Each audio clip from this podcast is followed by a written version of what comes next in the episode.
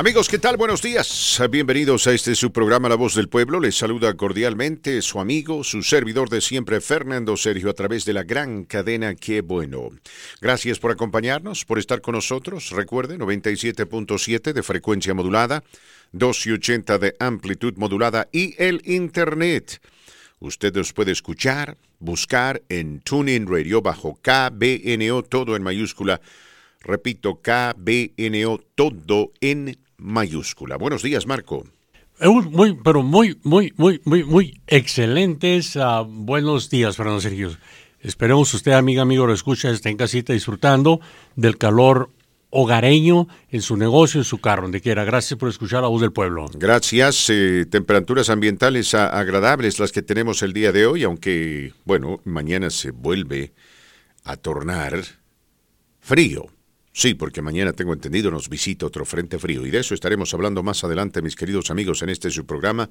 Un saludo cariñoso, un saludo cordial a todos ustedes quienes nos escuchan a lo largo, ancho de este hermoso estado, el estado de Colorado, la ciudad de Denver, Lakewood, eh, Aurora, Brighton, Greeley, Thornton, en fin, todo el área metropolitana de Denver, también en Colorado Springs, en Pueblo, etcétera, cubriendo todo el estado a través de la gran cadena que bueno, en este su programa La Voz del Pueblo. Vamos a ir a la primera pausa musical. Al regresar compartimos con ustedes los titulares más importantes de este día. Eh, bueno, sintonizar este su programa.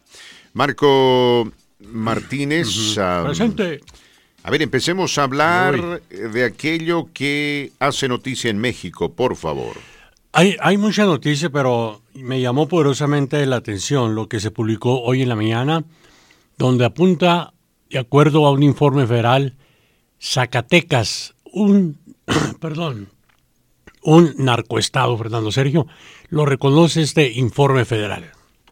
Muy bien, perfecto. Muchas gracias. En noticias de carácter nacional, mis queridos amigos, el eh, Supremo Stephen Breyer ha anunciado que se jubilará este año y le está dejando saber al presidente Joe Biden para que él busque un reemplazante. Stephen Breyer es uno de los pocos eh, supremos dentro de la Corte Suprema de Justicia quien eh, puede ser considerado como un eh, juez liberal. En noticias de carácter local, se viene un frente frío este jueves y podría traer nieve. Sí, me escuchó bien. También quiero dejarles saber que algunos procuradores aquí en el estado de Colorado han criticado la decisión del gobernador Jared Polis de haber conmutado la sentencia de Rogel Aguilera Mederos. Dicen que eso no está bien. Y en noticias de carácter internacional, ¿qué le parece? Los deportes podrían evitar un conflicto militar, aunque usted no lo crea. Le amplío todas estas noticias más adelante. Gracias, eh, mi querido Marco. Gracias, amigos. Continuamos, continuamos, continuamos con más. 17 eh, minutos después de la hora. A ver, cuénteme lo que está pasando en México, Marco Martínez. Eh, primer vez que se publica o se va a publicar un informe federal donde reconoce la situación por la cual atraviesa el bello estado de Zacatecas, el cual se encuentra en una situación de ingobernabilidad, eh, dominado por criminales es sin duda un narcoestado. Es lo que establece un reciente informe de inteligencia federal, en el que incluso se advierte sobre un próximo gran enfrentamiento entre cárteles. Este reporte de inteligencia elaborado por agentes del gobierno de López Obrador asignados a Zacatecas expone a detalle los males que afectan al Estado por el imperio de terror y muerte que como astilla clavaron los narcotraficantes. El diario Vivir, la advertencia de que viene un gran enfrentamiento entre las dos organizaciones criminales con el mayor control de, territorio en las 32 entidades federativas del país para el trasiego y siembra de drogas ilícitas indica desde hace unas tres semanas se ha detectado un aumento en el robo de carros a ciudadanos del estado eh, viajeros también que vienen del norte o, y van del sur del país por parte de elementos de los dos cárteles y otros criminales ligados a ellos. Sigue este reporte donde dice los autos robados son unidades que usan los delincuentes para enfrentar a sus rivales y para evitar dejar huellas que permitan a las autoridades federales rastrear su paradero. Se cree que el enfrentamiento entre el cártel Jalisco Nueva Generación y de Sinaloa podría ocurrir a finales de este mes de enero, en las primeras dos semanas de febrero. ¿Qué ha dicho López Obrador? Eso, así como me quedé callado, Fernando Sergio. Adelante, Fernando. Muy bien, muchas gracias. Marco Martínez, muchas gracias. En noticias de carácter nacional, el Supremo eh, Breyer, Stephen Breyer, le ha dejado saber al presidente Joe Biden de que está pronto a jubilarse. Esto implica que el presidente Biden empezará a buscar un juez quien pueda ocupar su puesto. Joe Biden se había comprometido con la comunidad afroamericana de buscar precisamente un juez afroamericano para cumplir con esta función si la oportunidad se daba. Y ahora que la oportunidad aproxima, seguramente será consciente de ello. Ojalá tenga suerte el presidente, porque hoy en día poder eh, nominar y lograr la aprobación de un Supremo para la Corte Suprema es eh, francamente una verdadera pesadilla. Continuando con otras noticias eh, de carácter local, mis queridos amigos, eh, varios procuradores generales han criticado la decisión del gobernador eh, Jared Polis de conmutar la sentencia de Rogel Aguilera Mederos. Dicen que si bien los 110 años que pesaban sobre él eran totalmente inadecuados, 10 años tampoco refleja la severidad del crimen. Y para este efecto, publicaron una lista de los errores u horrores que cometió Rogel Mederos que dieron lugar a su sentencia y por qué fue enjuiciado y por qué ellos creen que 10 años simplemente no es suficiente.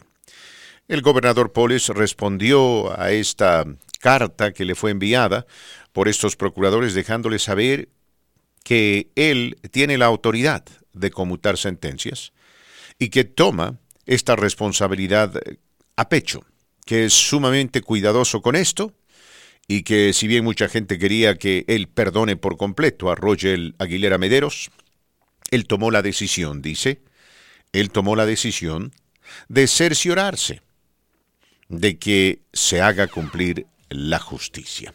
En noticias de carácter internacional, mis queridos amigos, mientras Rusia se prepara para invadir Ucrania, la China le envió un mensaje directo al presidente Vladimir Putin. Se vienen las Olimpiadas allá en China. Sí, las Olimpiadas están a la vuelta de la esquina, se realizarán en el mes de febrero y los chinos simplemente no quieren que Putin invada en el mes de febrero porque supuestamente esa invasión causaría una distracción y perjudicaría a la organización y a la promoción de los Juegos Olímpicos. ¿Me escuchó usted bien? Eso es lo que el presidente chino le ha dicho a Vladimir Putin. Por favor, no invadas. Por lo menos no lo hagas durante los Juegos Olímpicos de China. Qué bueno, muchas gracias por acompañarnos, muchas gracias por estar con nosotros, muchas gracias por formar parte de esta, la gran cadena de la voz del pueblo. Le cuento eh, que recientemente se realizó un sondeo de opinión pública por medio del cual se le preguntó a los ciudadanos estadounidenses que califiquen la labor del presidente Joe Biden. El enfoque no era en la economía ni tampoco en temas de relaciones exteriores o cuestiones militares. El enfoque se centró en la pandemia. Y los resultados no son de los mejores para el presidente Biden. Más de la mitad de los estadounidenses cree que el presidente no está haciendo un buen trabajo manejando la pandemia. Y hay otros quienes creen que él simplemente ha perdido por completo la noción de cómo manejar y administrar este desafío. Y yo le quiero hacer la misma pregunta a usted. Y nos vamos a enfocar en la pandemia nada más que la pandemia. ¿Cómo usted considera Biden ha trabajado, ha enfrentado, ha manejado este enorme desafío conocido como COVID desde que llegó al poder. ¿Está usted satisfecho? ¿Está usted eh, incómodo? Por ahí no tiene satisfacción, no aprueba la labor del presidente o en última instancia está decepcionado. No sé cómo la ve usted. Usted como padre de familia, usted como madre de familia y todos quienes eh, escuchan y sintonizan este programa. Sería interesante saber qué calificación, calificación perdón, usted le da al presidente Joe Biden. Ahora, no vamos a cometer el error de comparar la labor de Joe Biden con el trabajo de Donald Trump, porque hay una diferencia abismal. El trabajo de Donald Trump fue pésimo, con P mayúscula. Entonces, ese tipo de comparación, claro, siempre va a favorecer a Joe Biden. Aquí tenemos que enfocarnos en la pandemia, en el azote de la misma a este país, cualquier otro efecto negativo que estemos sufriendo y lo que usted piensa que el presidente ha hecho bien y no ha hecho bien. Marco Martínez, ¿cómo ve usted la labor de Joe Biden? Eh, y reitero, ¿no? Mejor enfocarnos en lo que hizo Biden y tratar de ser lo más lógico y justos posible, y no precisamente hacer una comparación con la pésima, desastrosa labor que hizo eh, Donald Trump, ¿no? Porque estamos hablando de, que Trump se aplazó. Entonces, eh, a ver, si un equipo de fútbol pierde tres, no que tres, seis a cero, y usted pierde tres a cero, si hacemos esa comparación, obviamente se va a ver mejor. Dirá, pero no perdí por 6 a 0, solamente perdí por 3 a 0, pero en última instancia sí perdió. Perdió. Sí. ¿Me explico? Sí, como lo ofrece Sergio. yo de, del 1 al 10 le doy 9 y medio calificación, sin asumir posición política ni, ni lo hago porque soy fanático de Biden. No, no, no. Apruebo lo que ha hecho hasta hoy día. El domingo fuimos a las vacunas, como lo mencionó la iglesia San José, están disponibles en algunos lugares sin ser cita. El próximo, este domingo que viene, hay pruebas del COVID-19 completamente gratis, cortesía del gobierno estatal, gobierno municipal, con fondos también del gobierno federal. Esto será en la iglesia de la Ascensión, pero bueno, con ello quiero decir, ahí está la herramienta disponible para combatir el COVID-19. ¿Qué más quieren? Yo diría que los que no están de acuerdo son aquellos que reniegan, eh, basados en sus derechos eh, amparados por la Constitución, de a mí el gobierno me va a decir que haga o que esto o que el otro. Gente renegada. ¿O qué quieren? ¿Más dinero? No, por favor. Ahí está, repito, la herramienta disponible. Todo es cuestión que usted vaya, toque la puerta, extienda la mano, se deje vacunar. ¿Cuántas veces Fernando Serino no ha mencionado lo de las... Ah, cubrebocas, mascarillas, como quiera llamar, que están disponibles en varias farmacias, varios centros recreacionales, hay dos aquí muy cerquita, eh, ahí está todo, serio, para que vaya, acuda. y, yo, no veo la, la, verdad en que está siendo criticado por el manejo de la pandemia. Viendo, analizando cómo, cómo comenzó su carrera en la oficina oval el presidente hoy, Joe Biden, para combatir el coronavirus, para combatir la pandemia del COVID-19, que fue un desastre. Estados divididos, no le voy a mandar mascarillas porque es un estado azul o es un estado eh, de esto o, el otro, me cae mal el gobernador, etcétera, etcétera, totalmente dividido. Eh, lo que le ha faltado al presidente Biden, y lo vuelvo a repetir como lo, lo hice anteriormente, son más pantalones, que hable más fuerte. Él puede hablar fuerte, pese a su edad, serio tiene aún todavía la capacidad mental para hablar fuerte y tratar de deslindarse de todo el basurero, todo el, y perdón la palabra, todo el marranero que le dejaron. Así de sencillo, serio. Pero bueno, es una persona afortunadamente política correctamente que no le gusta tocar el pasado como otros, Fernando. Mm, muy bien, perfecto. Muchas gracias, Marco Martínez. Estaremos hablando de esto. Evidentemente, queremos saber cómo usted califica la labor del presidente. Eh, ¿Qué cree usted? Si hizo un buen o mal trabajo, si está haciendo un buen o mal trabajo, qué consejos tiene para él, en fin. Será interesante escuchar lo que ustedes tienen que decir con toda honestidad, mis queridos amigos, más allá, repito, ¿no? Del aprecio personal que le tengan a él por ser mucho más decente, eh, mucho más caballero que su predecesor. Vuelvo a repetir, y valga la redundancia aquí, Donald Trump se aplazó. Su manejo de la pandemia fue desastroso. Todavía seguimos viviendo las consecuencias de ese mal manejo. Terrible. Entonces, eh, hacer una comparación con él, lógicamente le extiende una ventaja a Joe Biden, por el simple hecho de tratar de promover la unidad entre los americanos y manejar este tema con responsabilidad enfocándose en la cuestión de salud y no precisamente en el tema político. O sea, evitar politizar, ¿no? Esta pandemia. Vamos a ir con llamadas. Marquito Martínez, llamadas. ¿Qué tal? ¿Con quién hablamos? Buenos días. Buenas tardes o buenos días. Buenos días. Bueno, ¿sí podía hablar con Fernando Sergio? Aquí estamos para escucharte, amiga. Sí, mire, Fernando Sergio, gracias por tomar mi llamada. Tengo una pregunta. Mire, es que hace unos, hace como unos ah, tres meses, mi novio, uh, íbamos saliendo de los apartamentos y mi novio le apegó a un carro, así la defensa atrás de un carro, se la tumbó. Entonces, el problema ahora es, o sea, que nos, intercambiamos aseguranzas, el señor del otro carro y, y nosotros, y entonces hablando con él, ahora ahora ya de hace poco el señor viene y me amenaza que dice que él quiere que yo que, que le que le pague lo del carro porque no no le ha llegado nada. Entonces yo le hablé a mi aseguranza y mi aseguranza dicen que ya le, le mandaron un cheque por 2.500 a él, que viene hablando. Entonces yo hablé con él, le dije, porque vivimos en la mismo ah, de los apartamentos, los, el complex, y él me dijo que, que él no ha recibido nada y que no va a recibir nada, pero lo que me dice es que Dice, y yo además dice, te voy a demandar por lo que resta, dice, porque mi carro es un es un carro de un Cadillac Deluxe y este y esas partes son bien caras, dice, y además dice, cuesta bastante.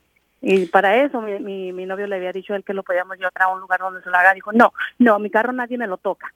Y ahora, pero él dice que me va a demandar. ¿Qué puedo hacer? No sé si él tiene derecho a que nos pueda demandar. Tú sabes, en, en este país la gente puede demandar por cualquier cosa. De que la demanda vaya a tener un final feliz o de que vaya a tener éxito, eso es otra cosa. Ah, todos tenemos en este país seguro precisamente para evitar ese tipo de conflictos. Entonces, lo primero, tú tenías seguro. Lo segundo, te comunicaste con tu seguro, tu seguro evaluó ¿no? los daños sufridos por este vehículo, que asumo no son grandes, porque si ustedes estaban en un estacionamiento, habrá sido una cuestión pequeña, ¿verdad? Una cuestión pequeña. Ah, eh, tercero, eh, el seguro ya le ha enviado a él el dinero. Eh, yo te recomendaría hablar con tu seguro y pedirles toda la documentación asociada con esto. en primer lugar, quién fue a evaluar los daños, cómo sacaron la conclusión de que eran 2.500 dólares, cuándo le enviaron el cheque y cuándo él cobró el cheque porque seguramente lo ha cobrado, ¿no? Repito, eso es importante que lo sepas en caso de que vayas a corte. Yo hablé con mi aseguranza y la aseguranza me dice que con una persona de la aseguranza que él no tiene por qué estarme molestando a mí, que porque eso es invadir mi propiedad. Dice, él no tiene ni que hablar contigo, dice, él habló con nosotros. Claro, y por, eh, por, eso te decía al principio, ¿no? Para, para eso precisamente todos tenemos seguro. Ahora, si el hombre cobró el cheque, ¿no? Si él cobró los 2.500 dólares, él aceptó la propuesta del seguro, o sea, ya no tiene prácticamente que hacer nada. Cuando ustedes vayan a corte, si él te sigue juicio, tú le dirás precisamente eso al juez, ¿no? Este señor conversó con mi compañía de seguro, llegaron al acuerdo de que 2.500 dólares iban a cubrir el costo de, del reacomodamiento, el reemplazo de, la defensa, y, y bueno, él cobró el cheque. ¿No? Lo cambió. En el momento que él cambie el cheque, él acepta la propuesta, eh, el arreglo de la compañía de seguro y ahí se acaba el problema. Y, si, y don Fernando Sergio, sin caso que no lo haya cambiado todavía. Eh, eh, eh aún así, tú puedes, si él quiere ir a corte, tú puedes ir a corte y, presentar esos argumentos y la gente, el seguro, seguramente te van a mandar documentos para que tú se los presentes al juez, ¿no? Porque las compañías de seguro toman estas decisiones basándose en una serie de aspectos. La edad del vehículo, cuántos años tenía la defensa, porque el, hecho, por, por, ejemplo, de que, de que él haya, digamos, que la defensa se quebró y, y el vehículo tiene 15 años de edad o 10 años de edad, no quiere decir que vaya a conseguir una defensa nueva, ¿no? Ahora, en algunos casos sí, en otros no. En fin, estas son, repito, cuestiones que las compañías de seguro manejan a su antojo eh, porque saben lo que están haciendo. Saben lo que están haciendo. Mi miedo es de que si me llevara a corte y que él gane o algo, porque está argumentando que su carro vale más de lo que le dieron. No, eh, eh, eh, ese es el argumento de todas las personas asociadas con ese tipo de cosas, ¿no? Todo el mundo dice, no, cuesta mucho más, ¿no? Me, me quebraste la puerta, necesito una puerta nueva. aquí lo que el enfoque tiene que estar repito, en lo que la compañía de seguro hizo, basándose en lo que la industria hace. Y, te repito, ¿no? Si él cobró el cheque, él aceptó el arreglo. Entonces, lo demás, eh, yo, yo siendo tú, yo le diría eso a él. Diría, mire, usted habló con mi seguro, mi seguro y eh, negoció con usted y le envió los 2.500 dólares. Si usted cree que esa cantidad de dinero no es suficiente, hable con mi seguro, presente su argumento qué sé yo, porque yo por eso tengo seguro, no tengo seguro precisamente para que cubran los gastos asociados con este tipo de accidentes, porque este fue un accidente. No tiene sentido que yo le pague de mi bolsillo después de que mi seguro eh, ya llegó a un arreglo con usted. Ahora él te dirá, no, pero que esto cuesta 3.500 dólares. Eso tiene que arreglarse entre usted y el seguro. A mí no me meta el problema, ¿no? Y la próxima vez dile, y si usted continúa hostigándome, yo voy a hablar con la policía. Y tienes todo el derecho del mundo de hablar con la policía y dejarle saber que este hombre te está hostigando e intimidando y si es necesario imponer una orden de restricción. Es decir, no te sientas intimidada por lo que este tipo está haciendo, no te sientas amedrentada. Eh, si yo estuviese en tu caso, le diría exactamente eso, ¿no? Usted habló con mi seguro, mi, seguro llegó a un arreglo con usted, ahí se acaba el problema. ¿no? Por, algo yo pago seguro, precisamente para no gastar de mi bolsillo. Ah, que te voy a llevar a corte. Si usted quiere, lléveme a corte, allá nos vemos. No, él no va a ganar. Una, una pregunta más antes de que me cuelgue. Ah, ¿Me podría dar el seguro, el seguro, el, teléfono para sacar los pasaportes, el pasaporte americano? Para eso tienes que ir, eh, mi querida, a la... A, la hay eh, determinadas eh, agencias del correo de los Estados Unidos de América, ¿no? Eh, que se dedican a tramitar estas, estos pasaportes. Ahora, aquí en, el estado de Colorado tenemos una agencia federal de pasaportes, que está, me parece, allá por la Hampton y la Parker, ah, eh, para, para casos de emergencias. ¿No? Pero si tú no tienes una emergencia, tienes que buscar la oficina de correo más cercana a tu vivienda que se dedique a tramitar eh, este tipo de documentos. Eh, ellos eh, tienen esa responsabilidad. por teléfono no te van a ayudar, como puedes imaginarte, ¿no? vamos y con más llamadas. Marquito Martínez, muchas gracias. ¿Qué tal? ¿Con quién hablamos? En La Voz del Pueblo. Sí, buenas tardes, Fernando. Buenos días por allá. Saludos, mi querido amigo. Bienvenido. Ah, pues mire, la verdad que yo quisiera hacer un comentario del presidente. Adelante, adelante, adelante. Mire, la verdad, el señor Marco Antonio tiene razón, le falta un poquito más de, de, tener la voz un poquito más fuerte, o no sé cómo se le pueda decir, decir las cosas ahora sí que con más, o como, como con el poder que él tiene, que es el presidente, porque pues este hace las cosas muy a la ligera y la verdad que hasta ni parece el presidente, parece, es más, yo creo que ni un gobernador se expresa así como el señor presidente. Pero respecto a lo de la pandemia, la verdad, pues, este, yo creo que él no tiene la culpa. Él, al contrario, está ayudando. A mí ya se acuerda que lo, le dije que le ya mandé pedir mis kits de, prueba gratis. ¿Ya te llegaron? pero no, no me han llegado. Y este, también le iba a preguntar acerca de lo de las mascarillas. ¿Eso así no que ir a pedir a la farmacia o las manda uno a pedir así como los kits de, prueba del COVID? Ah, no tienes que ir a la farmacia. Tienes que ir a la farmacia o a un centro de recreación aquí en el estado de Colorado. Eh, no tienes, no, no, puedes pedirla por correo. Ah, bueno, bueno, yo sé que tú no estás en Colorado, asumo que las cosas se manejan de la misma manera allá en Kentucky. Entonces tienes que hacer eso. Presentarte a una farmacia y preguntarles si tienen las máscaras eh, N95 para ser distribuidas. Eh, las farmacias están recibiendo un gran número de máscaras, también los centros de recreación, hospitales, centros de medicina y demás. Ok, pues muchas gracias, Fernando. gracias, Taki. Gracias. Entonces, básicamente lo que nuestro amigo Taki nos dice es que el presidente Joe Biden tiene que actuar con mayor autoridad, con eh, eh, mayor prestancia, con mayor aplomo, ¿no? Ser más seguro de sí mismo, Marco Martínez. Sí, pero aquí, ¿cómo se le puede... estoy buscando palabras para no ofender. ¿Cómo se le puede explicar ya de otra forma? No, me diga que no, que no quiere ofender a Biden, porque lo que usted me está diciendo básicamente, sí, sea, honesto, lo que usted me está diciendo a mí, lo que usted me está diciendo es que Biden, a Biden le falta el factor H. Le falta el factor H para darle a entender a aquellos, ah, por poco se me sale la, la palabrota, que no se quieren vacunar. Son los más renegados. Son los que le, son los que están dentro de esos sondeos que presentan para aprobar eh, la, el mandato del presidente Joe Biden. Yo le aseguré, ¿qué culpa tiene él de que una persona no quiera ah, usar el cubrebocas o vacunarse? ¿Eh? ¿Qué culpa tiene él de, que una persona sea antivacunas, como el cabezón burro del Aaron Rodgers? Burro más que burro. O sea, hay cosas que no, no, no alcanzo a comprender. Alguien que me explique, alguien que me explique, Fernando Sergio. Bueno, aquí nuestro amigo ¿Eh? Marcelo. ¿Qué, qué, se puede hacer con esa gente? ¿Quieres más dinero? Por favor. A ver. Por favor. A ver, Marcelo. Eh, Marquito Martínez Marcelo nos envía un mensaje mm. por Facebook y dice: paren el golpeteo contra Biden. Ah, Dice, por al, porque al igual que mi presidente, mm. Andrés Manuel López Obrador, él no tiene la culpa de nada. Él heredó un desastre, heredó una situación imposible. Así que, por favor, dice, por favor, por favor, dejen de golpetear al presidente Biden. Pues habla con tu presidente ya el de México porque ya el aguacate va a subir a 100 pesos el kilo, ¿eh? Y él prometió que él dice que todo está bien, que está de maravillas.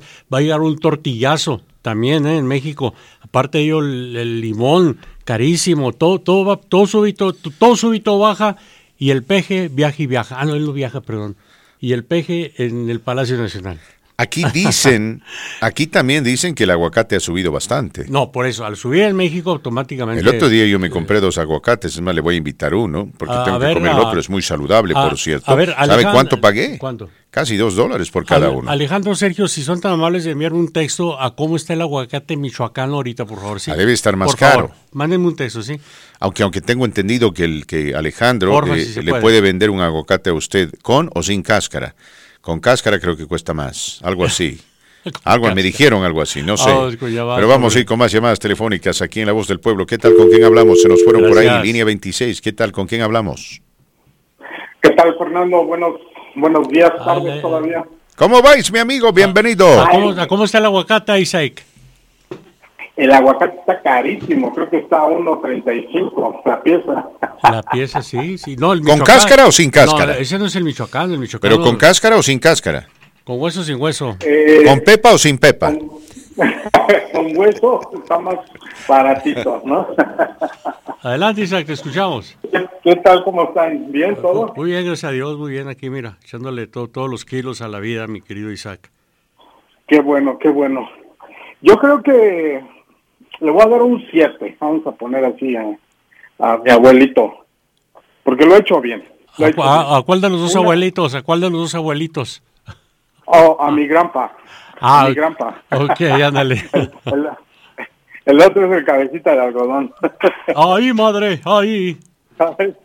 No, el, el, otro vendría siendo, bueno, yo creo que le vamos a dar un 7 a mi granpa porque lo he hecho bien. La consecuencia que esté un poco mal en el aspecto es de que la gente no se quiere vacunar. Ese es el, meollo del asunto. Por eso le voy a dar un 7, porque lo está haciendo bien. Y yo creo que a, mi granpa de, en el college le decían el suavecito, ¿no? Pues, caminaba suavecito y todo eso. Pero ya nada más cuando lo hagan enojar, le dicen el déjate venir. Y vas a ver la tranquila y zapes que le va a dar. Yo espero que reaccione con mano dura contra el Putin, porque ese Putin ya ha chamaqueado al Bush, al Obama y Putin con el, norcoreano se han dado la carcajada de su vida con el trompas como no tienes idea. Buen día. Buen día, Isaac. Buen día y suerte con los aguacates por ahí, ¿ok? Adelante, Fernando. Gracias, eh, Isaac. Un buen punto que subraya Isaac. La política exterior de los Estados Unidos, eso puede ayudar a, que se levanten los bonos de Joe Biden, porque al fin y al cabo se cayeron después del fiasco de Afganistán. Se cayeron después del fiasco de Afganistán. ¿Podría él de alguna manera volver a elevar sus bonos? Porque, a ver, mucha gente lo ha visto a Joe Biden, eh, particularmente durante la época de la elección, como un hombre eh, con bastante aplomo, como un hombre con bastante experiencia, una especie de sabio en Washington, ¿no? un hombre que sabe navegar el terreno escarpado de la política de, los Estados Unidos en, ese, en esa ciudad, en ese estado, en fin, eh, cumplir con su labor, eh, poder persuadir a los republicanos y demás. Bueno, lamentablemente la situación es mucho más compleja que ello. ¿Por qué? En primer lugar, tenemos que ser honestos, el presidente Biden no es un hombre joven y eso afecta. Y en segundo lugar, la división que existe en este país es mucho más profunda de lo que se pensaba. Hay ciertamente gente que vive en un planeta distinto. Si usted ve televisión y escucha las entrevistas que a veces se hacen con la gente que sigue a Trump, es increíble, Marco Martínez, escuchar cómo mucha gente cree que el país está al borde de, de, caer en, las garras del comunismo o del socialismo, eh, hablan de guerras civiles y demás. Es, gente muy ignorante, gente muy, muy ignorante a la cual se la puede manipular con facilidad. Entendemos perfectamente que, que la situación acá no es de las mejores y que hay elementos de la extrema izquierda, por ejemplo, que quieren imponer su agenda radical y que bueno, hay que, hay que pelear con estos eh, elementos de la extrema izquierda. Pero lo propio sucede con la extrema derecha. ¿Usted tendría una idea cómo Biden podría, podría eh, poner en su lugar a, Putin o Putin, Fernando Sergio? Lo primero que tiene que hacer Joe Biden es eh, crear una coalición y los europeos están temblando. ¿Por qué? Porque los rusos les proveen gas. Eh, más del 40% de ¿Ah? Europa. Todos los europeos dicen, Dios mío, si hacemos algo contra Vladimiro, nos vamos a quedar sin gas y estamos en pleno invierno. ¿Mm? Ahora, ¿usted cree que Vladimiro no sabía eso? Por supuesto. El tío Putin, aunque los rusos quieren que le digamos Putin, porque Putin es una cosa y Putin es otra, el tío Vladimiro, para no ofender a nadie, sabe perfectamente lo que está haciendo, es un maestro del ajedrez. Está jugando un ajedrez político. Desde ya, en este momento, el tío Vladimiro está ganando la pulseada porque ya tiene a los europeos temblando, particularmente a los alemanes. Ahora, un error que cometió el presidente Biden fue decir que no iba a mandar tropas a Ucrania. Sí, entendemos que el pueblo americano no quiere saber de enviar tropas a ningún lado en este momento, pero ¿para qué avisarles a los rusos? ¿Mm? Mejor hubiese sido estar callado. Si alguien le preguntaba, ¿va a enviar tropas o no?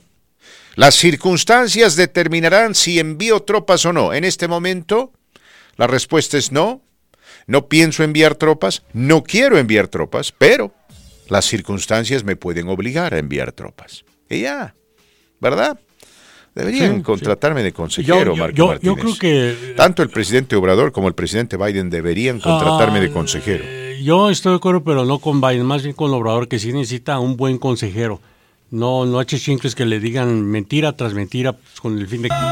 Y se fue don Pepe Aguilar, y se fue, y se fue. En verdad es un tema eh, más que interesante, Fran Sergio. La pregunta muy uh, valedora, la situación por la cual, en cuestión a sondeos, atraviesa el presidente Joe Biden. Hoy la mañana lo ando buscando para presentárselo. Leía un, un interesante sondeo donde apunta cuáles son los 10 puntos débiles del presidente Joe Biden. Estoy seguro que uno de ellos es su retórica, Fran Sergio, su posición sobre política exterior. Yo asumo lo siguiente y lo digo humildemente hablando, si Joe Biden hablara más fuerte, uh, dando a conocer su posición sobre lo que está ocurriendo en Ucrania y atacara más a fondo al presidente, al, al Vladimir Putin, Fran Sergio, estoy seguro que Joe Biden agarraría mejores resultados en estos sondeos, ¿no cree? Que fuera más fuerte en su mensaje, ¿no? Dar a entender, yo no soy Donald Trump, yo soy Joe Biden, presidente de los Estados Unidos, y el país, esta es la posición ante ti, Vladimir Putin. No nos vas a chamaquear. Mm. lo, digo coloquialmente, ¿no? Obvio. Bueno, déjeme decirle lo siguiente. A ver, aquí hay un problema comunicando. Es evidente que el presidente Biden tiene problemas comunicando sus políticas. Y esto lo ha afectado. A la vez, eh, al presidente lo han traído por aquí y por allá y tal vez las promesas que se hicieron fueron demasiado ambiciosas. Lo que se tiene que hacer es resetear al país. Él tiene que resetear su política y enfocarse en lo más importante. Lo más importante para Joe Biden y para este país en el cual vivimos es superar esta pandemia. Lo segundo más importante, la economía. Y lo tercero más importante en este año, proteger la integridad de las elecciones. Ahora, como latinos, como hispanos, nosotros añoramos algún tipo de reforma migratoria, pero no estamos seguros si esto vaya a suceder porque lamentablemente en el Congreso ni un solo republicano, repito, ni un solo republicano apoya esta iniciativa, ni uno. Yo entiendo de que hay dos senadores demócratas que tampoco apoyan esta iniciativa. Los senadores Manchin y Cinema, uno de Virginia, la otra de Arizona. Pero, ¿por qué Joe Biden depende de estos dos senadores demócratas? Porque ni un solo republicano apoya la iniciativa. Es bueno recordar esto, es bueno hablar de esto, porque es la verdad, mis queridos amigos. Por si acaso, ¿no? Por si acaso, digo yo, especialmente aquellos latinos que todavía siguen besándole los pies a Donald Trump. Me cuesta entender, me cuesta entender el por qué. Ese señor no fue bueno para el país, tampoco fue bueno para la comunidad. Pero bueno, el día de hoy nos estamos enfocando en el trabajo de Joe Biden. ¿Cómo usted califica su labor? Aquí no hay ningún problema. Si usted dice le doy un 0 sobre 10, Vamos a recepcionar su llamada telefónica. Queremos escuchar con toda honestidad.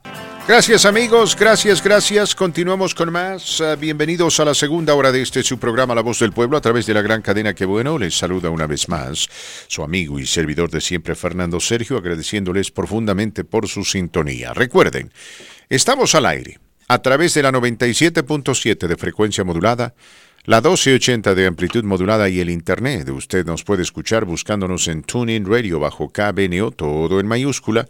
Repito, KBNO, todo en, mayúscula.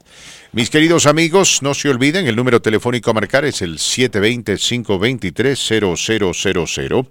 720-523-0000. Una vez más, 720-523-0000. Este es su programa La Voz del Pueblo, es un programa independiente. Es un programa objetivo que le extiende a todo aquel que tiene una opinión la oportunidad de participar. Claro, en el marco del respeto y por supuesto con fundamentos. Porque si usted me dice que ayer se encontró con Superman, le voy a pedir pruebas. Ese es mi trabajo. Es lo que tengo que hacer. Y en ese marco le estamos haciendo una pregunta honesta. ¿Cómo califica usted la labor del presidente Joe Biden en su primer año de gobierno manejando la pandemia? A eso nos referimos, en eso nos enfocamos. No estamos hablando de la economía, no vamos a hablar de política exterior, ni tampoco vamos a hablar de eh, cuestiones militares. Nos vamos a enfocar en su labor durante, dentro y manejando el COVID. Ahora, al presidente le aplaudo el haber dado lugar a la distribución de kits de prueba. Supuestamente mucha gente ya los ha recibido totalmente gratis. Y también el tema de las máscaras. Hay que aplaudir, hay que reconocer que esas son medidas adecuadas son cuestiones que el gobierno debería manejar. Le reconocemos al presidente Biden la iniciativa, aplaudimos la distribución de kits de prueba gratuitos, fáciles de ordenar, aplaudimos la distribución de máscaras N95, fáciles de encontrar en cualquier farmacia o centro de recreación aquí en Colorado. Sin embargo, y es bueno notar esto, me pregunto yo por qué se tardó tanto en enviar los kits de prueba. Porque la labor de Biden yo la veo desde dos perspectivas. Los primeros seis meses manejando la pandemia fueron muy efectivos. Desde la promoción de la vacuna, la distribución de la vacuna, la labor eh, de enviar dinero a las personas necesitadas con el famoso plan de rescate, la labor de buscar la forma de presionar al gobierno federal y también a las empresas privadas para promover la vacunación. Todo eso tiene mérito. Lo que sorprende es que esta administración quedó mal parada cuando llegó la famosa cepa Delta y después la cepa Omicron. Y uno se pregunta por lógica por qué el gobierno no estuvo mejor preparado para manejar esos dos desafíos. Le vuelvo a repetir, estar comparando lo que hizo Joe Biden con lo que logró eh, Donald Trump sería una pérdida miserable de tiempo, ¿no? La labor de Trump fue pésima. Pésima. Se aplazó de principio a fin, se aplazó de medio a medio, por eso perdió la presidencia. El pueblo se decepcionó. Donald Trump se presentó como un hombre incapaz e incompetente para manejar la pandemia porque a él le importaba más reelegirse que cuidar al pueblo americano. Y claro, desde esa perspectiva, lógicamente la labor de Joe Biden ha sido mucho mejor. Pero esa perspectiva no es la correcta. Esa plataforma es demasiado profunda. Tenemos que enfocarnos en un marco de lógica, en lo que el presidente hizo olvidándonos lo que sucedió con Donald Trump y ahí sacaremos conclusiones certeras, creo yo. Marco Martínez dice que le da un 9 sobre 10. Yo no, yo le doy un 6 sobre 10. La primera mitad, sí. En la primera mitad de su mandato, manejando la distribución de las vacunas, promoción de las vacunas, labor de vacunación y demás, sí, al presidente le doy un 9 de 10.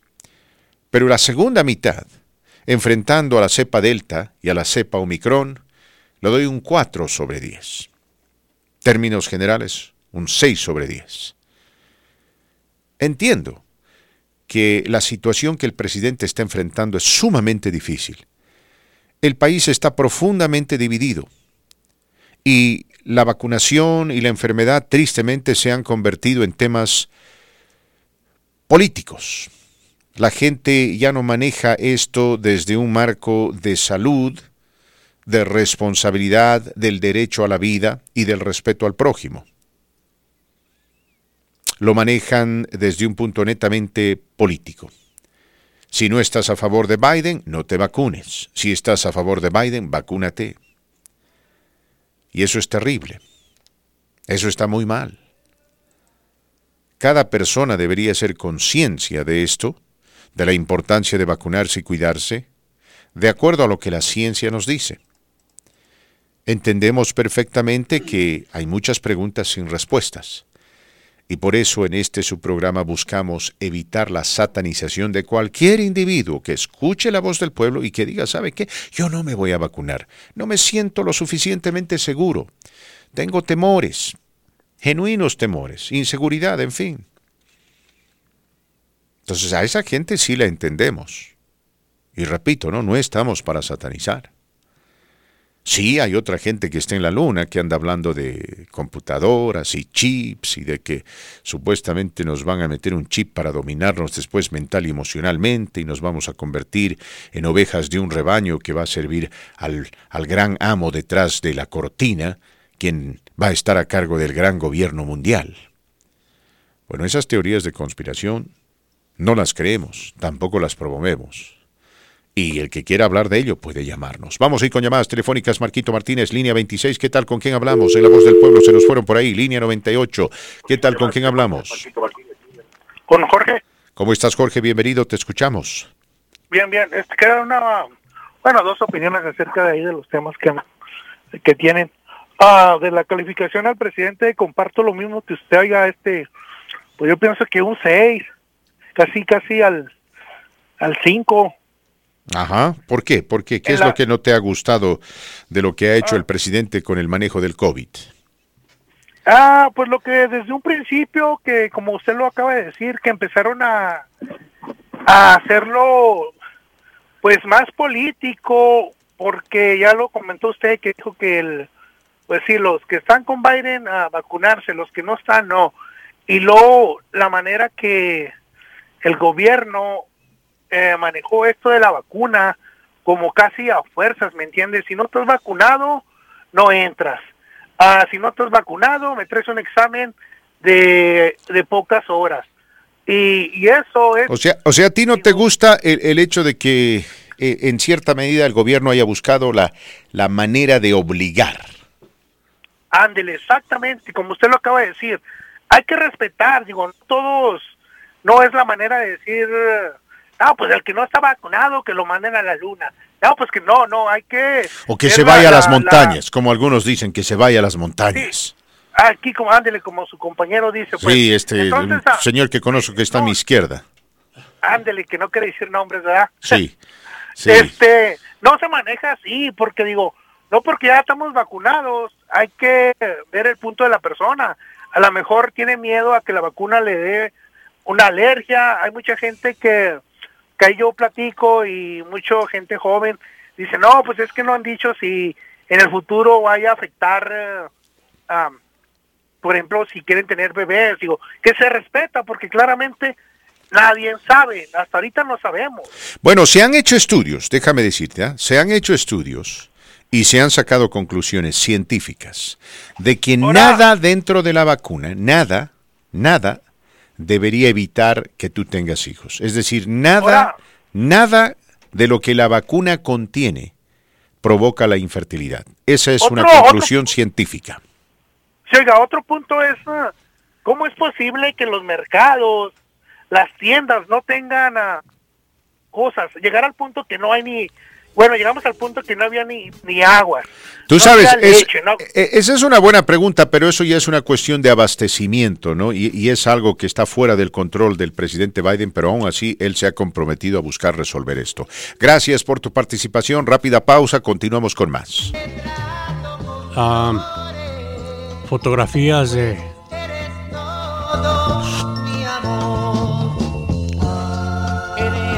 de lo que era Bello Juárez y escuchando de fondo musical la música de si no el mejor grupo que ha dado Juárez uno de los mejores Juárez 4 cuatro muchachos que fundaron esta agrupación musical en mi querido Ciudad Juárez entre ellos Rigo Valencia que me informan, hoy falleció. Un gran, eh, lo considero lo personal, mi amigo. Aparte de esto, algo personal que comento, formó parte de mi familia por un tiempo, por parte de mi padrastro Virgilio Ávila, lo que son las cosas, ¿verdad? Eh, falleció hoy mi compa Rigo Valencia,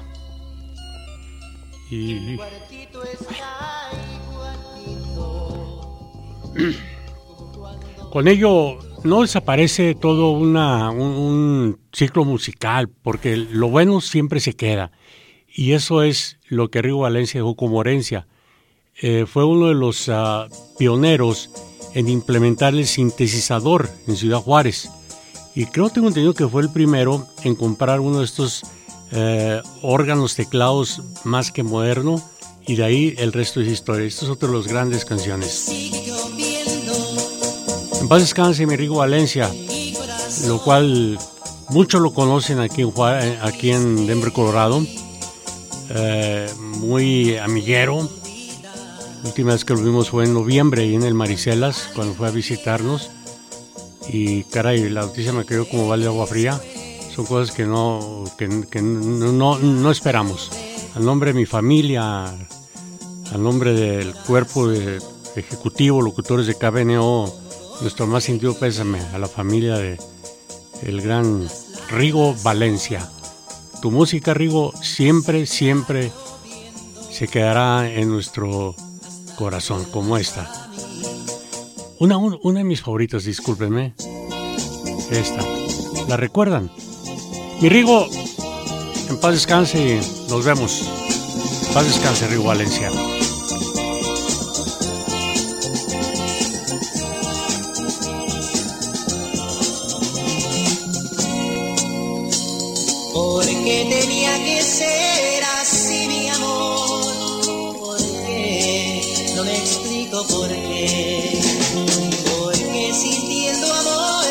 Voy a dejar quizá con el más grande éxito de Juárez 4. Esperemos a la recuerden.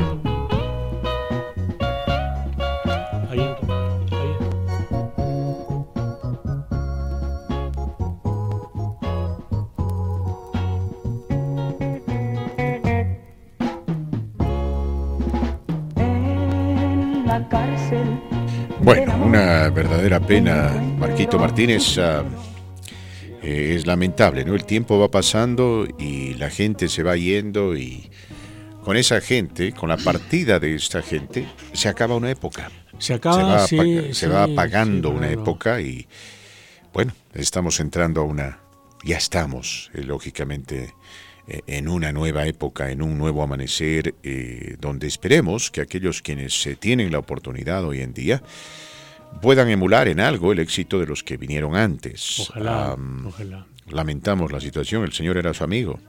Mi amigo y, y fue parte familiar, Fernando Sergio, que ah, se casó con una prima, cosa que yo me enteré cuando regresé de Los Ángeles, California, para mi sorpresa, ¿no?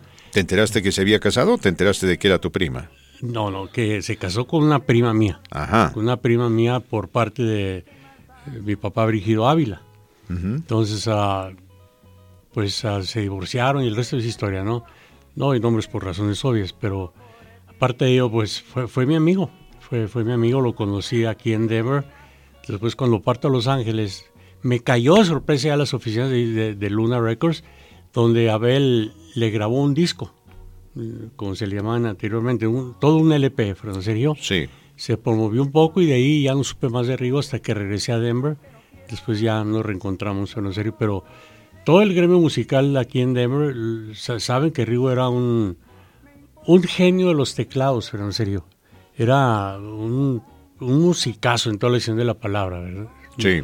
De ahí ignoro si formó más grupos aquí en Denver o, que- o qué ocurrió, lo que sí estaba retirado, Fernando Sergio. Y frecuentemente nos visitaba para echar ahí la, la, la plática, ¿no? Con el hijo. La última vez que lo vi fue en el mes de noviembre, cuando me visitó un domingo en la tarde. Y ahí estuve platicando con él buen rato y pues el resto es historia, Fernando Sergio. Mm. Me cayó como vale fría y en paz descanse Río Valencia. Que en paz descanse Sí, nuestro amigo en descanse. Valencia. Está, en- como usted suele decir, está eh, eh, en mejor lugar. En mejor lugar, eso es cierto. Gracias. de- eh, descansando, descansando y, y los que crecimos con esa música eh, de la frontera, los que crecimos con eh, la música grupera, recordamos por supuesto al gran grupo Juárez 4, que muchos lo consideran hasta hoy el mejor grupo que ha dado Ciudad Juárez, pero bueno, cada quien tiene su criterio, Fernando. Gracias por la oportunidad, Fernando. Gracias, eh, Marco Martínez. Eh, les rendemos nuestros eh, más sentidos pésames a la familia de, de nuestro amigo y, bueno, que, que Dios consuele sus corazones. Mis queridos amigos, eh, a ver, y de esto tenemos que hablar un poquito más adelante porque eh, varios procuradores eh, han criticado la decisión del gobernador Jared Polis de extenderle un- una conmutación de sentencia al eh, señor Aguilera Mederos, a Rogel Aguilera Mederos, y le vamos a, compartir a usted algunos de los argumentos que presentan. Es importante hacerlo porque también hay que escuchar lo que la otra parte tiene que decir. Vamos con llamadas telefónicas, Marco Martínez. Llamadas telefónicas, ¿qué tal? ¿Con quién hablamos? Eh, buenas tardes, el Pitbull. ¿Cómo estás, Pitbull? Bien, oye, nada más para dar mi calificación al presidente. Sí, señor. Yo pienso que el presidente se lleva por lo menos un 5 y eso pasa de panzazo. ¿Por qué? A ver, ¿qué es lo que no te ha gustado de, de- de su administración de la enfermedad del COVID? Porque estamos hablando de la pandemia, ¿no? ¿Cómo Sí, él administró el tema de la pandemia? Ah, yo no, yo no, yo no, yo no voy a hacer lambiscón como el señor Chicharrón, de que, ay, darle un 9, casi tirándole al 10. No. Hay Pero, pero a ver eh, puntos. ¿te puedo señor- hacer una pregunta, Pitbull? Ajá. ¿Por qué le dices lambiscón? El hombre tiene derecho a su opinión. No, No le digas lambiscón. Martínez- Retira lo dicho, Pitbull. Martínez Después vas a estar, después, después no te va a dar la carne que a ti te gusta tanto, ¿ah? Cuidado ahí que tú sabes. Marquitos es- Martínez siempre ha sido así, pero, pero mira, mi opinión es, el señor empezó bien con la pandemia, cuando empezó su, su mandato, ah, promoviendo la vacuna y todo eso, pero sí se empezó a descarrilar un poquito cuando... ah, estoy de acuerdo con el comentario que dijo la persona anterior, me parece que se llama Jorge el señor, ah, cuando te, ya te tratan de, de imponer ah, mandatos de que vacunarse, inclusive ciudades como aquí Denver, que muchas ah, perdieron su empleo como policías, bomberos, que no se querían vacunar. Pienso que cada persona es libre de, de, de hacer con su vida lo que quiera. Si la persona no se quiere vacunar, si así es feliz, déjenlo. Si se quiere morir así, ni modo. Pero yo te pregunto, ¿qué opinas de aquellos que dicen que el no vacunarse es un acto de irresponsabilidad social porque tú puedes, a través de la no vacunación, estás perpetuando la existencia del virus?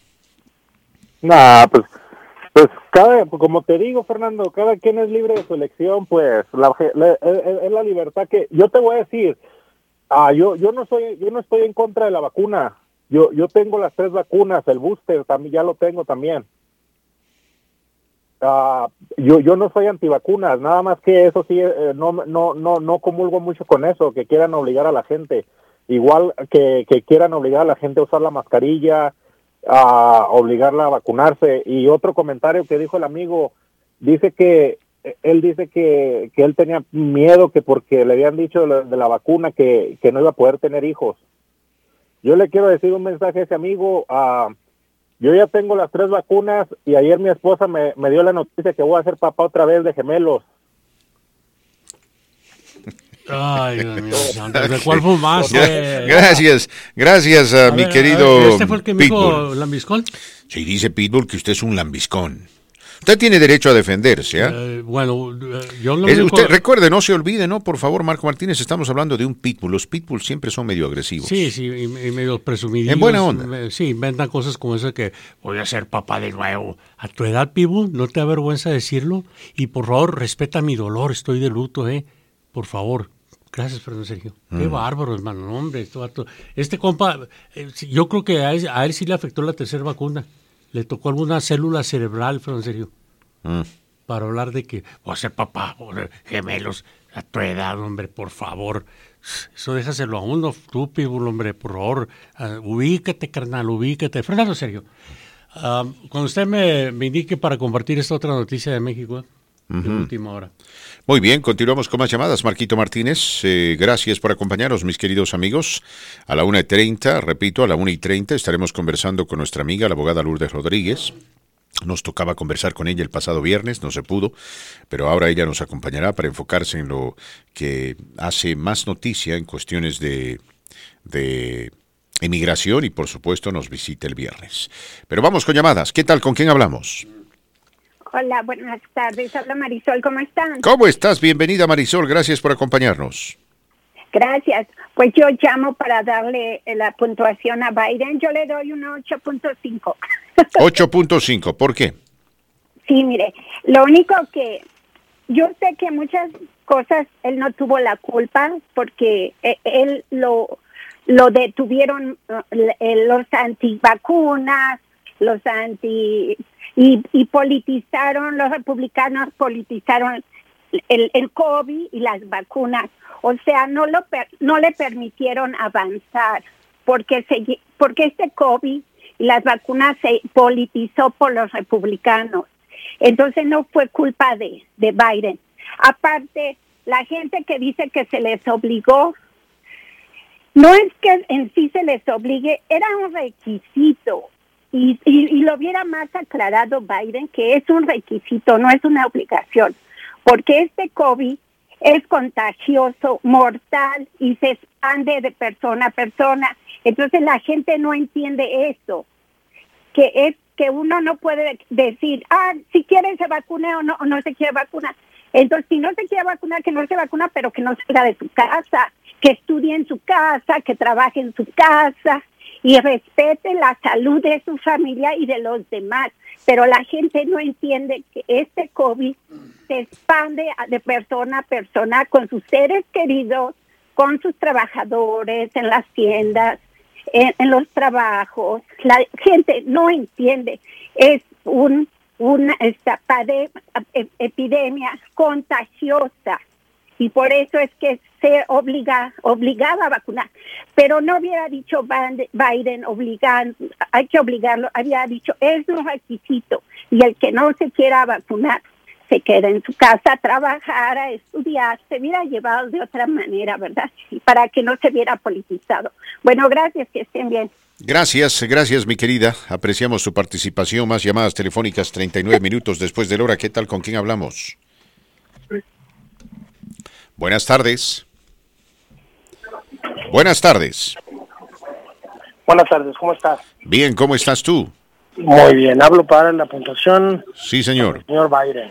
¿Qué le parece? Adelante. Muy bien. Ah, bueno, yo pienso que le voy a dar un 9. Y después le explico por qué no le doy 9.5 o por qué no le doy 10. El 9 porque el señor ha puesto las vacunas a disposición de todo el mundo. Muy La bien. gente que no quiera vacunarse es por, Por capricho. por pura tontería, por sí, por capricho.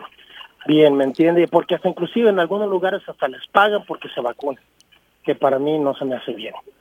¿Me entiende? Sí. Ahora, por eso lo doy un 9. No lo doy el 9.5 porque en este país somos libres de usar la mascarilla o no usarla, ponernos las vacunas o no ponérnoslas. Por eso no le doy el 9.5 y él quería hacerlo obligatorio y para mí no me parece bien. Y no le doy un 10 porque me gustaría que hiciera una ley donde las personas que no se quieran vacunar, que firmen un papel donde van, donde si tienen que necesitan ayuda de un hospital porque están en estado crítico, Sí. que no los atiendan.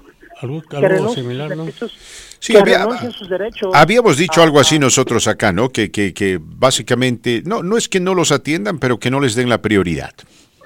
Pues sí, porque mire, si yo estoy enfermo del corazón necesito una cama porque me estoy muriendo por enfermo por enfermedad de mi corazón y, y, las camas están llenas de gente que no se quiere vacunar, oiga, denle una patada al trasero a esa persona, quítenla de la cama y me pongan a mí, porque por opción, porque fue su opción de no vacunarse, fue su opción.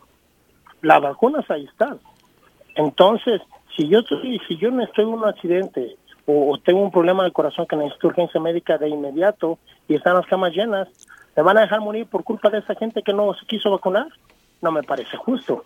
Porque un accidente, un accidente o un, un derrame cerebral o un paro cardíaco no es opcional que tú decidas, ah, déjame lo doy Claro. pero la vacuna sí es opcional. Entonces, como tienes el derecho de que no te obliguen a ponerte la vacuna, tienes el derecho también de ser consciente que el, este virus no se va a acabar hasta que la gente se vacune. Porque se va Perfecto. a seguir mutando. Va a Eh, seguir eh, mutando, eso es cierto. mutando. Eso- Mientras más gente infecta, más 10, señor. muta. ¿Me entiende?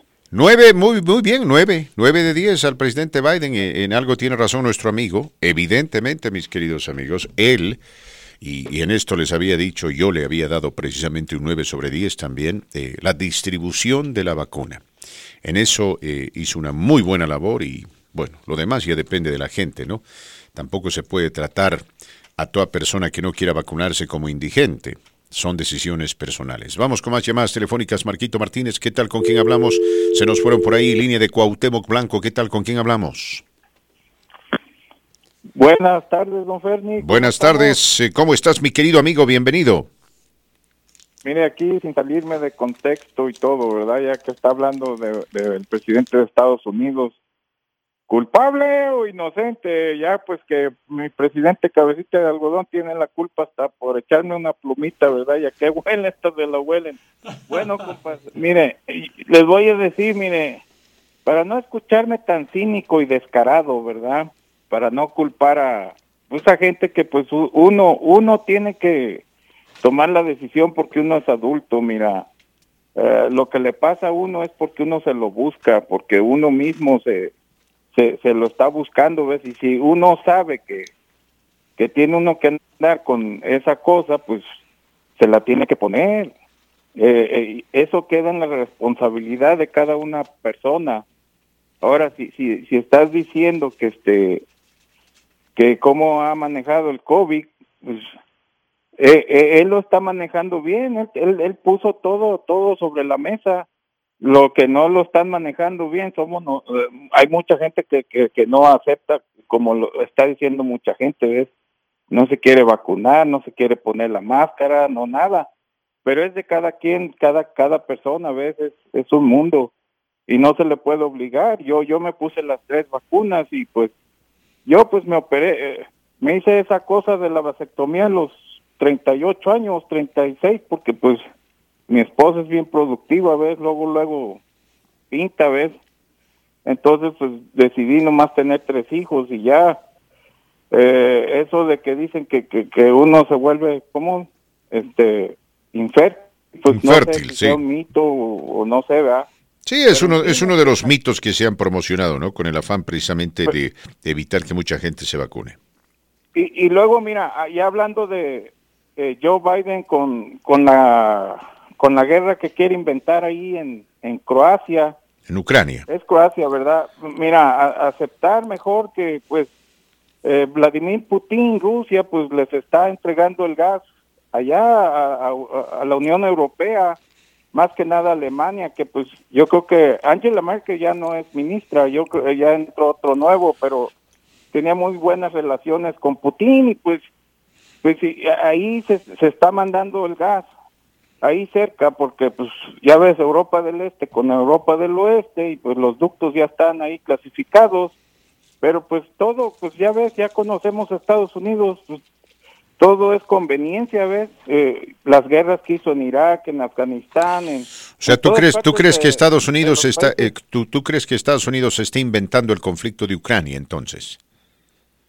no no lo está inventando ¿Sí no? son intereses son intereses de grandes corporaciones que Intereses en qué en, en qué multinacionales del gas. en qué tendrían Como interés en el gas. Pues en el gas, en el gas que, que, que Rusia provee, o sea, de qué manera Estados Unidos eh, podría aprovechar el gas que Rusia le vende a través de un gasoducto a los europeos, de no, qué forma. No, no, no, no. Lo que pasa es que la hegemonía de Estados Unidos Ajá. no quiere perder su, su hegemonía, su, Pero- su, su liderazgo de que Estados Unidos a fuerzas quiere mandarle a Alemania o Europa del Este el gas desde aquí, pero es es cómo va a cruzar todo el Atlántico para llevarle en tanques de propanos en barcos que allá ya están los ductos, es como aquí que México le manda todo a Estados Unidos y, y fíjate, Aquí hay, aquí hay un la- problema, aquí hay un problema.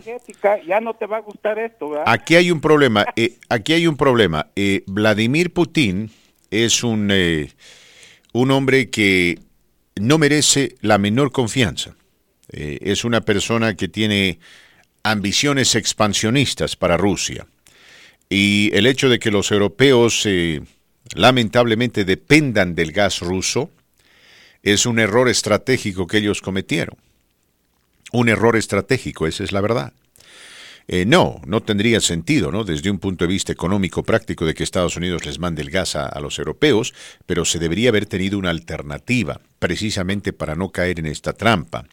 Si Estados Unidos le permite a Vladimir Putin hacer lo que le da la gana en Ucrania, les garantizo, mis amigos, después de Ucrania vendrá Estonia, después Latvia, después Georgia y demás, y poco a poco Vladimir Putin reconstruirá la Unión Soviética. Aunque es irónico porque los chinos le han enviado un mensaje al tío Vladimir. El presidente chino le ha dicho que por favor no invada a Ucrania durante las Olimpiadas. Ustedes saben que los chinos están organizando las Olimpiadas de invierno, comienzan el 4 de febrero. Entonces se le ha hecho una solicitud directa a Vladimir Putin. Por favor no invada durante los Juegos Olímpicos porque usted va a crear una distracción y va a afectar la, la, la, promoción de los juegos, además del número de gente que vaya a ver estos juegos por televisión. ¿Mm? Entonces, uh, eh, es irónico, pero por ahí, por ahí, ¿no? La práctica de los deportes olímpicos evita que Vladimir Putin invada Ucrania. Los expertos, aquellos que siguen de cerca lo que está pasando en Rusia, eh, tienen opiniones encontradas. Algunos eh, dicen que Putin está pronto a invadir, otros dicen que no, que está simplemente jugando ajedrez y particularmente tiene a los europeos ¿no? Eh, temblando de miedo Ah, sabemos, mis amigos, que los europeos y, por mucho tiempo han tenido múltiples guerras, múltiples conflictos militares que han eh, provocado desastres humanos y demás, y por ello, eh, como, como cuestión cultural, ¿no? Ellos, ellos son, no les gusta el conflicto, no quieren ir a la guerra. Eh, uno entiende eso. Aquí, aquí nadie, creo yo, quiere una guerra entre Ucrania y Rusia. Pero esto no depende de los Estados Unidos, esto depende de Rusia. ¿no? Y Estados Unidos eh, está ahí para proteger sus intereses, eh, para ayudar a Ucrania. Eh, Ucrania es un país democrático y libre, un país que ha estado buscando el apoyo de la OTAN, precisamente para defenderse de Rusia. Estados Unidos está en su derecho de apoyar a Ucrania. Si yo fuese presidente de Estados Unidos, también lo haría. No sería una locura dejar que los rusos, que son enemigos nuestros, eh, hagan lo que les dé la gana en su esfera de influencia e invadan al país que les dé la gana. Porque eh, si hacemos eso, le estamos extendiendo a Rusia una carta blanca. Y, con esa carta blanca Vladimir Putin hará lo que le dé la gana y tarde o temprano tendremos que ir a la guerra. Eh, es decir, se necesita una política exterior punzante con ese hombre. Así como la que tenía Ronald Reagan, ¿no? Porque Ronald Reagan era frontal. Yo recuerdo bien un discurso que él dio y se los dijo a los rusos de frente. Dijo, la razón por la cual estamos promoviendo de que misiles de corto rango, misiles nucleares, hablando de los misiles Pershing II allá en la década de los 80, sean instalados en Europa, es para evitar que los rusos tengan un día la autoridad de darnos el ultimátum de rendición o muerte. Eso dijo Reagan. Y dijo, están chillando como si estuviesen sentándose sobre un clavo, porque saben que no les vamos a permitir usurpar nuestra libertad. Y al final, recordará usted, mi querido amigo, Reagan ganó la Guerra Fría. Sí, gracias a Reagan, gracias a Thatcher, gracias al Papa Juan Pablo II, pero primero Reagan, la Unión Soviética se vino para abajo. Hay que ser bastante duro con Vladimir, porque al fin y al cabo Rusia es un país que no tiene el poderío militar o económico de Estados Unidos. Estados Unidos está muy por encima de Rusia. La única forma que los rusos equilibran, en cierta medida, el poderío militar estadounidense es con armas nucleares. Pero no, obviamente Rusia no va a usar armas nucleares en un país contiguo a su frontera. Lo mejor, ciertamente, es que no haya guerra. Ojalá se pueda llegar a un acuerdo. Lo digo en serio porque la guerra eh, solamente es romántica en la pantalla gigante, ¿no? En el cine, pero bueno, si Vladimir Putin insiste con ir a la guerra, se tiene que tener una respuesta, ¿no? Y estar asumiendo, como nuestro amigo eh, Carlos, de que aquí son intereses económicos, eh, no es correcto. aquí no, no es una cuestión económica, es más bien una cuestión geopolítica. Y claro, cada país, cada presidente tiene derecho a, proteger sus intereses, ¿no? Pero recordemos, los rusos están buscando una excusa para invadir a un país soberano e independiente. Ahí nos tenemos que preguntar el por qué.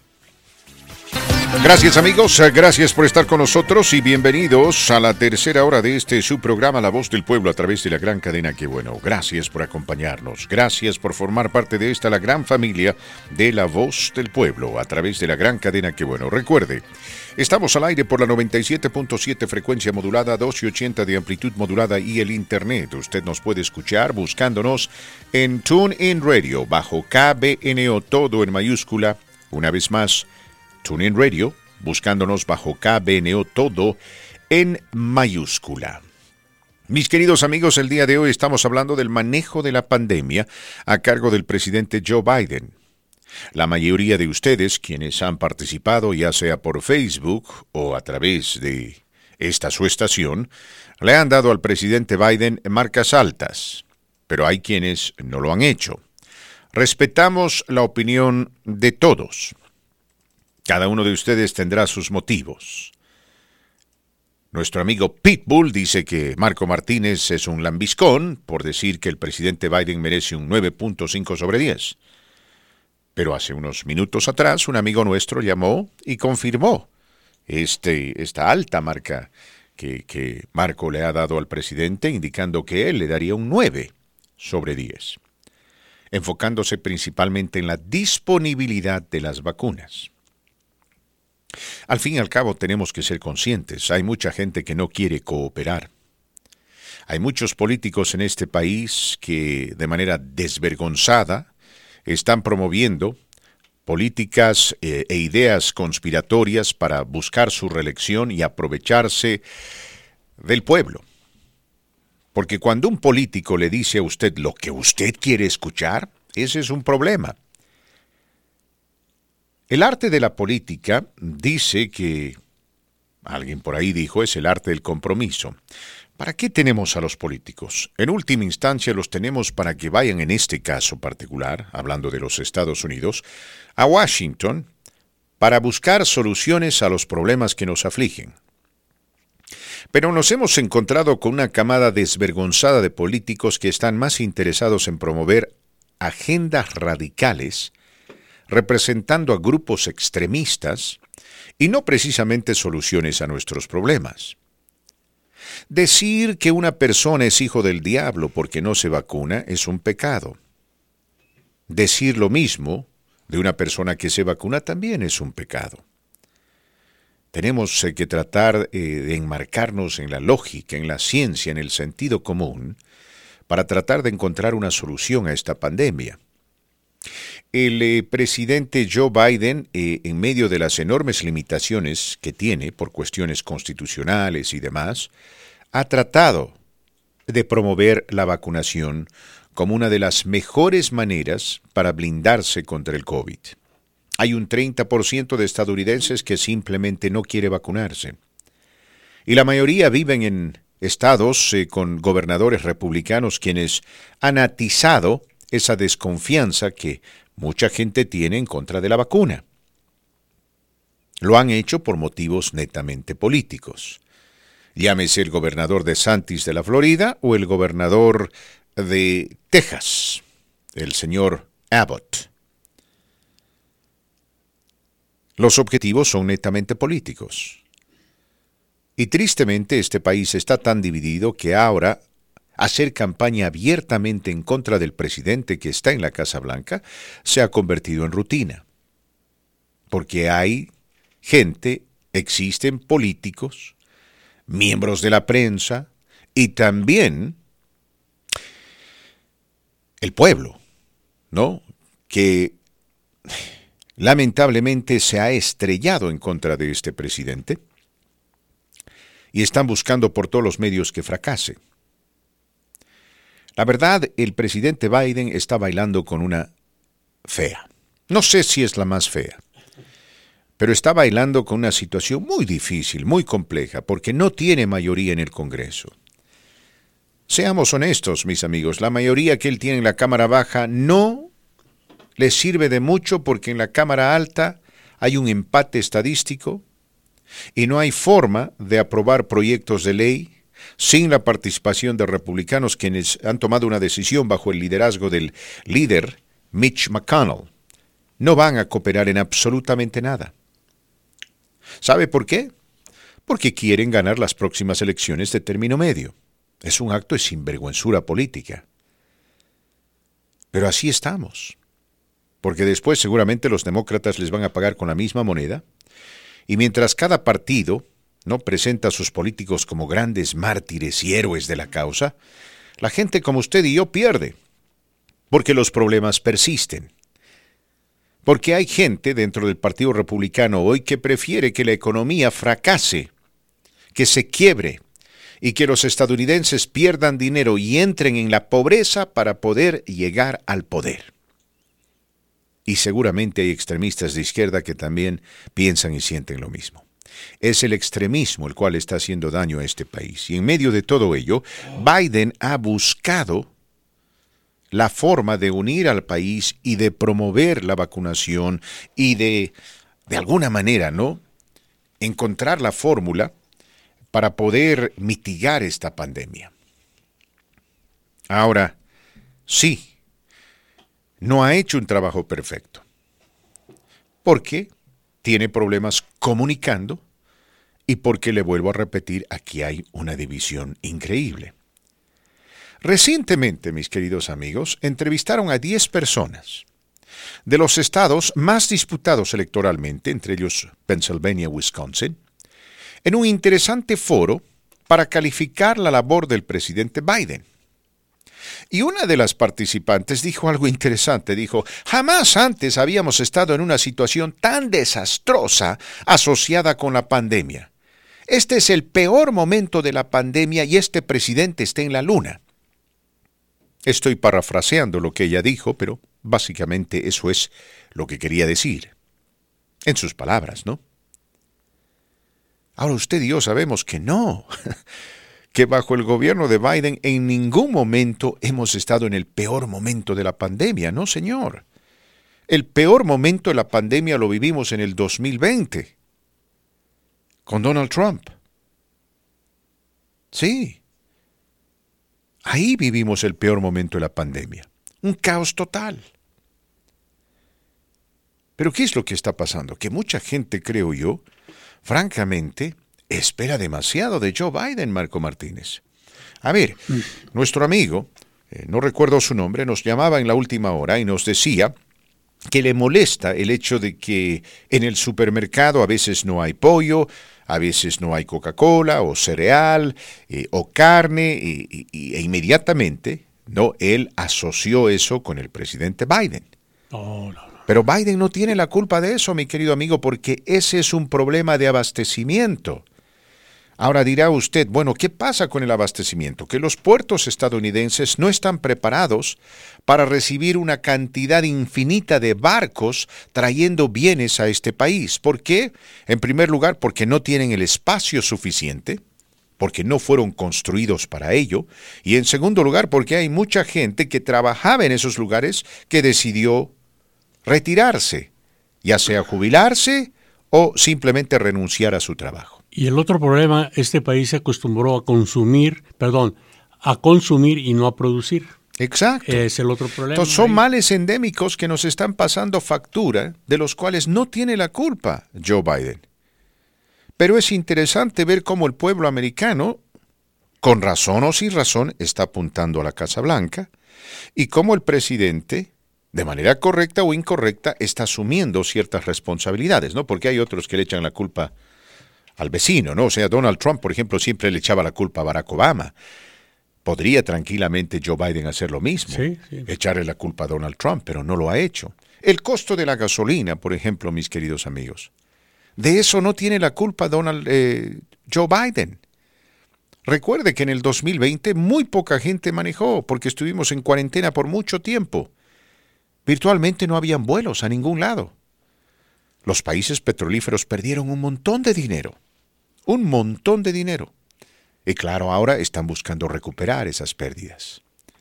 Y no solamente quieren recuperar, sino que quieren doblar o triplicar sus ganancias porque saben que en cuestión de años el uso de la energía eléctrica, o lo que se conoce como la energía limpia, les va a causar bastantes pérdidas. Entonces quieren crear un colchón financiero y ayudar a los inversionistas hoy en día a no retirar su dinero de las compañías petrolíferas. Y hay un grupo de compañías a nivel nacional que están trabajando palmo a palmo con la OPEC y quieren, mi querido amigo, perpetuar este precio de la gasolina. Porque de cuando en cuando usted recordará, bajo gobiernos anteriores, inclusive Barack Obama, Bill Clinton, el precio de la gasolina subió. ¿No? Subía hasta 3.20, 3.40, 3.60, pero después bajaba. Y de pronto nos encontrábamos otra vez con 99 centavos por cada galón de gasolina.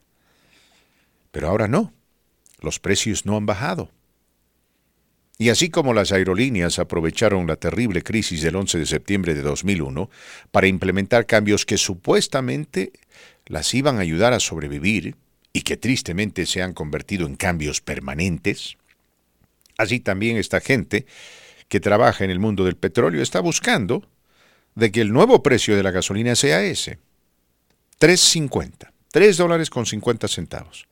Y si es necesario van a vender menos petróleo para mantener el precio de la gasolina a ese punto, de forma artificial. Porque claro, las compañías petrolíferas eh, no se sienten para nada contentas con el impulso de este país y básicamente el mundo de buscar encontrar fuentes de energía limpia para proteger el medio ambiente y ahorrarle dinero al estadounidense. Por eso los automóviles híbridos se están popularizando. Pero he ahí el problema, ¿no? Estos son problemas endémicos. De esto no tiene la culpa Joe Biden. Y si así piensan los americanos, entonces, la verdad, Marco Martínez, yo no sé cómo Joe Biden va a realmente tener éxito, porque creo que la expectativa es demasiado grande. Es decir, Donald Trump hizo un trabajo tan malo de que la expectativa asociada con Joe Biden está por los cielos. Y creen algunos que este hombre es un, es un mago. Es un Matusalén, mis queridos amigos, que va a poder resolver todos los problemas de este país en cuestión de semanas o meses. No. A ver esta desgracia que tenemos ahora en Ucrania. ¿Quién cree usted que le dio alas a Vladimir Putin para volar? ¿Biden? No. Fue Donald Trump, quien por poco y se ponía de rodillas delante de este hombre. Le tenía un miedo increíble, un pánico escénico, tanto así que la gente creía que, que, que, que Putin tenía, qué sé yo, algo, algo que iba a avergonzar o desacreditar a, a, Donald Trump y por eso este hombre buscaba la forma de no criticarlo, de no cuestionarlo, de no provocarlo, en fin, creo que fue el presidente más humilde que este país tuvo en relación con Putin y Tiranos, Rusia. Con los tiranos. ¿Mm? Ahora, claro, Putin está tratando de imponer su voluntad, expandir sus ambiciones geopolíticas y, según él, cumplir con la misión histórica de unir a Rusia y Ucrania porque al fin y al cabo son, dice, gente de un mismo país. Dice la, similitud, a la... Eh, a ver, la, la, la, eh, los, eh, todos los factores culturales, de idioma, de costumbre y demás que comparten los rusos y los ucranianos, dice Vladimir Putin, hacen de los ucranianos básicamente rusos y de los rusos ucranianos. Entonces con eso nos está dejando a saber de que, bueno, esa es su ambición, invadir Ucrania y anexar a Rusia. Esa es su invasión, su, su ambición. Ahora, eh, algunos le van a echar la culpa a Joe Biden, pero la verdad, él no tiene la culpa. Ahora, claro, él tendrá la culpa si no maneja bien la crisis pero él nunca invitó a Vladimir Putin. Continuamos con más de este su programa La Voz del Pueblo a través de la gran cadena. Que bueno, gracias eh, por acompañarnos, por estar con nosotros. Y les cuento que mañana eh, vuelve a llegar un frente frío y todo parece indicar, Marco Martínez, de que una vez más estaremos bailando con la nieve. Sí, a cold front. A ver, cuénteme qué es lo que va a pasar el día de mañana. Lamentablemente, yo pensé de que la nieve del martes iba a ser la última. No, por no, lo no, menos no. esta semana. Eh, Usted sabe, ¿no? Yo, yo apoyo a todos aquellos muchachos y muchachas que trabajan en la industria de la remoción de la nieve. Eh, los apoyo. Eh, ellos también merecen una oportunidad. Ahí estuvo nuestro amigo Sergio. Nuestro amigo Sergio me dijo ayer, yo lo estaba escuchando, Fernando. Lamentablemente no pude participar para hablar del ejército mexicano, pero eh, bueno, lo estaba escuchando mientras trabajaba retirando la nieve, me dice allá en Thornton, me parece Westminster. Entonces, gracias por escucharnos, Sergio. Apreciamos tu sintonía y gracias por el mensaje. Dígame, Marco Martínez, ¿qué es lo que se viene mañana? A ver, a Eh, ver, se espera la nieve. las manos. Se espera que llegue la nieve entre 7 de la mañana y 12 del mediodía. Eh, acumulación en la zona metropolitana de 1 a 2 pulgadas. Bueno, Sergio, ah, con ello descienden temperaturas a los 40 grados para mañana jueves y ya los próximos días después del jueves vamos a disfrutar de temperaturas en los 50 a 53, 54 grados, bueno, Sergio, a partir del viernes hasta el lunes, porque descienden temperaturas el próximo martes. Pero igual, ya es muy, muy temprano para pronosticar la próxima semana. Pero sí llega más nieve. Bueno, perfecto. Y Gracias, eh, Marco Martínez. Eh, si hacemos una comparación entre esta mm, tormenta que se aproxima y la que nos asustó el martes, podríamos decir que lo que se viene mañana va a ser menos, Menos, pero difícil. recuerde que aún Menos hay... complejo.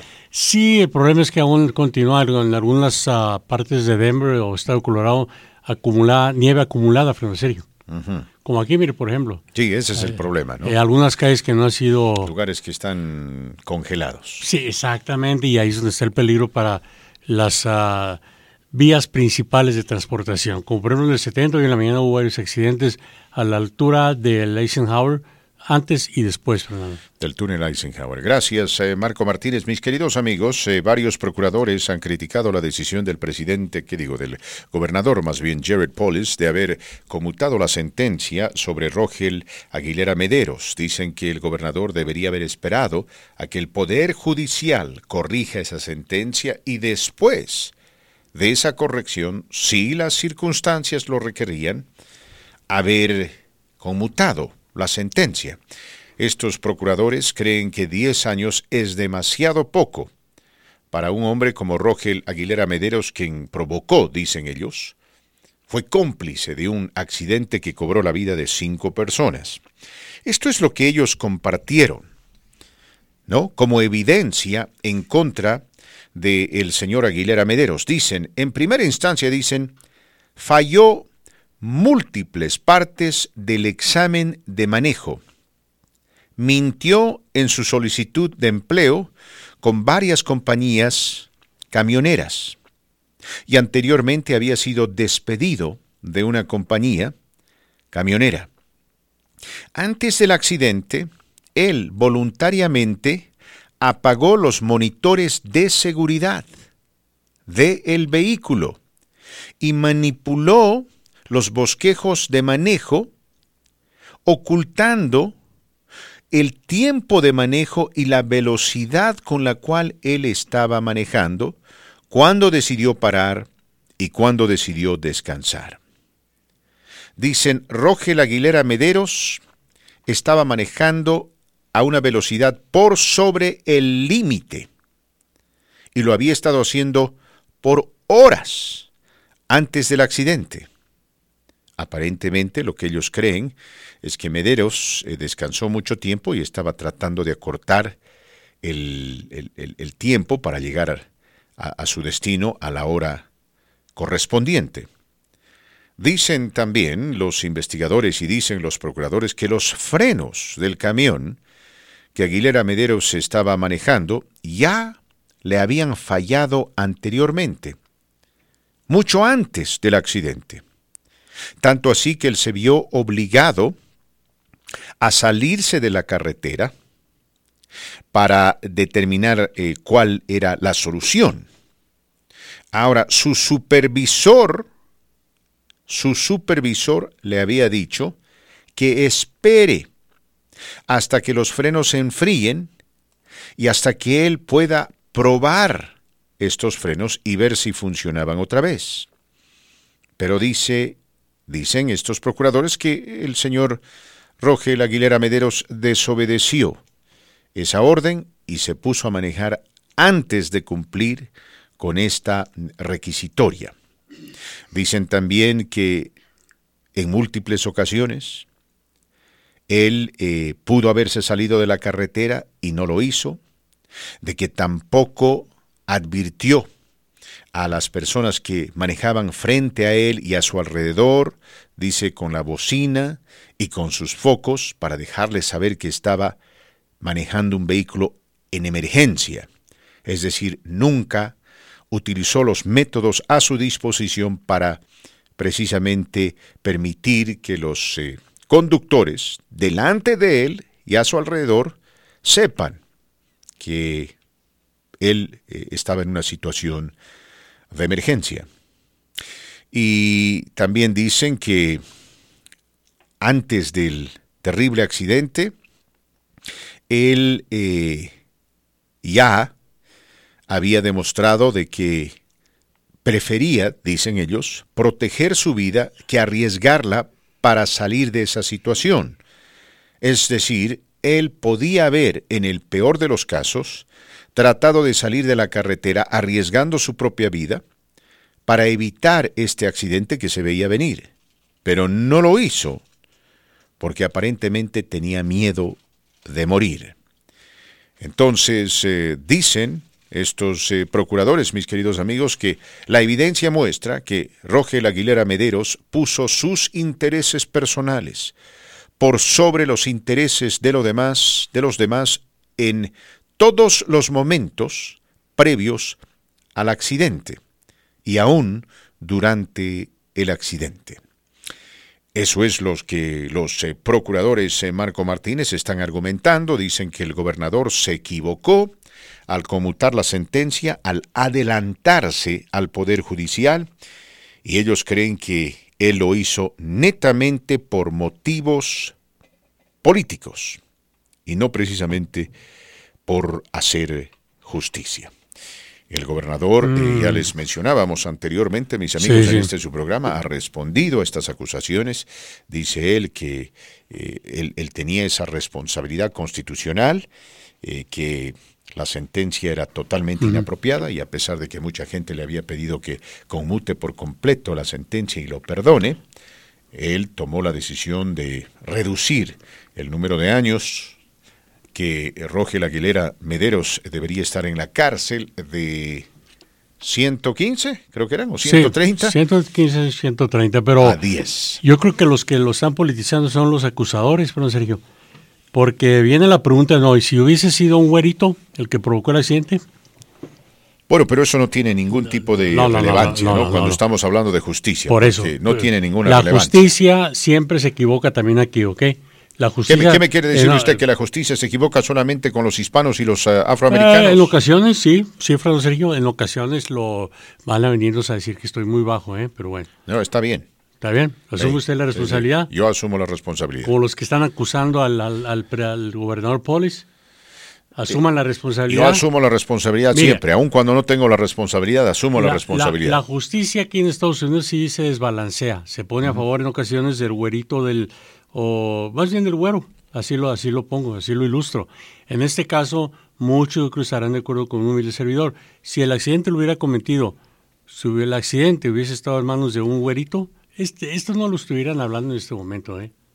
Yo, yo se lo aseguro, yo se lo aseguro. Eh, eso no sabría decirle, pero ¿qué, opina de los argumentos que están presentando ellos en un marco legal? a ver, dicen, dicen que... En un marco legal... El, dicen, a ver, dicen, entre otras cosas, dicen que él ya había tenido problemas con sus frenos antes del accidente. ¿Hay prueba de ello? Y que desobedeció, claro, tienen prueba de ello. Por eso está, está, por supuesto que sí. Ahora, Porque el, camión registra, ¿no? ¿Qué tanta Las paradas y los bosquejos y demás. Eh, los muchachos que son camioneros entenderán de esto más que nosotros. Pero a ver, eso es lo que dicen. Sus frenos le fallaron mucho antes del accidente. Él tuvo que salirse de la carretera precisamente por ello, paró el camión y habló con la compañía, eh, la compañía ¿no? El, encargado, qué, qué, sé yo, de dispatch, le dicen en inglés, ¿verdad? El despachador, digamos, Su supervisor. Exacto, habló con él. Y eh, el supervisor le dijo, espera a que los frenos enfríen, luego haz una prueba. Y si te responden, entonces vuelve a iniciar tu viaje.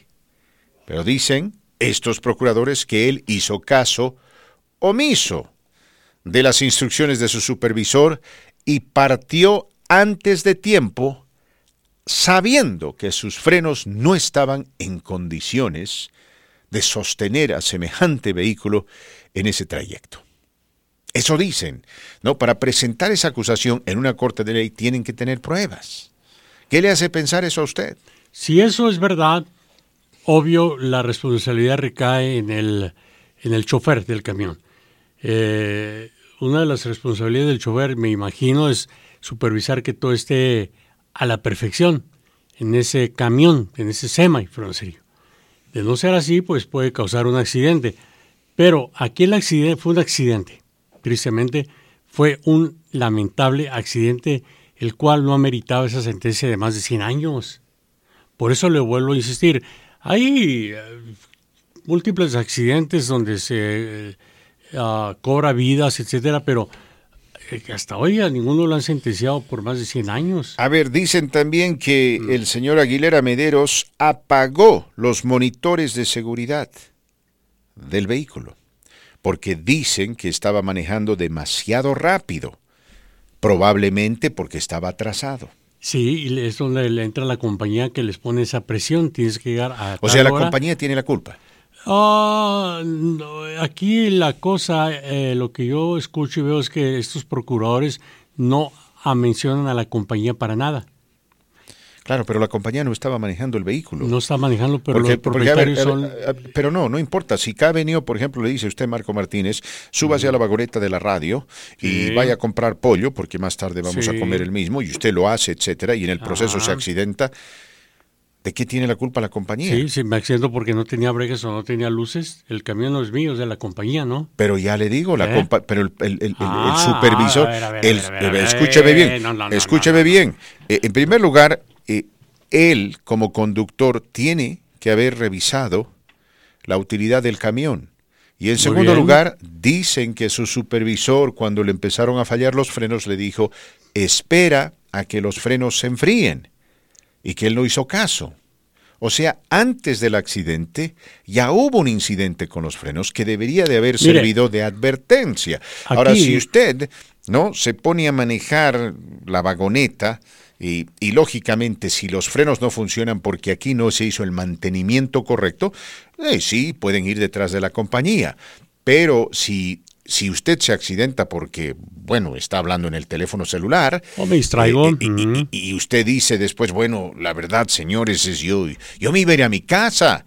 No, don Rómulo me pidió que vaya a comprar pollo. Yo me iba a ir a mi casa. El que tiene la culpa es don Rómulo porque me dijo, vete a comprar pollo. Sabiendo que no, las brecas no estaban bien de la- de la No, pero eso no sabía él, pues. Eso no sabía Ya él. se le había notificado. Y que después, y que después yo, luces. yo porque me puse a hablar eh, por teléfono con una amiga mía en Aurora, me accidenté. Sí. ¿Verdad? Pero Entonces, él me nadie- ordenó que le trajera pollo sabiendo que la vagoneta no estaba en, en buenas condiciones, señor. ¿Cómo vas a ver? ¿Cómo vas a Porque ver? es el dueño.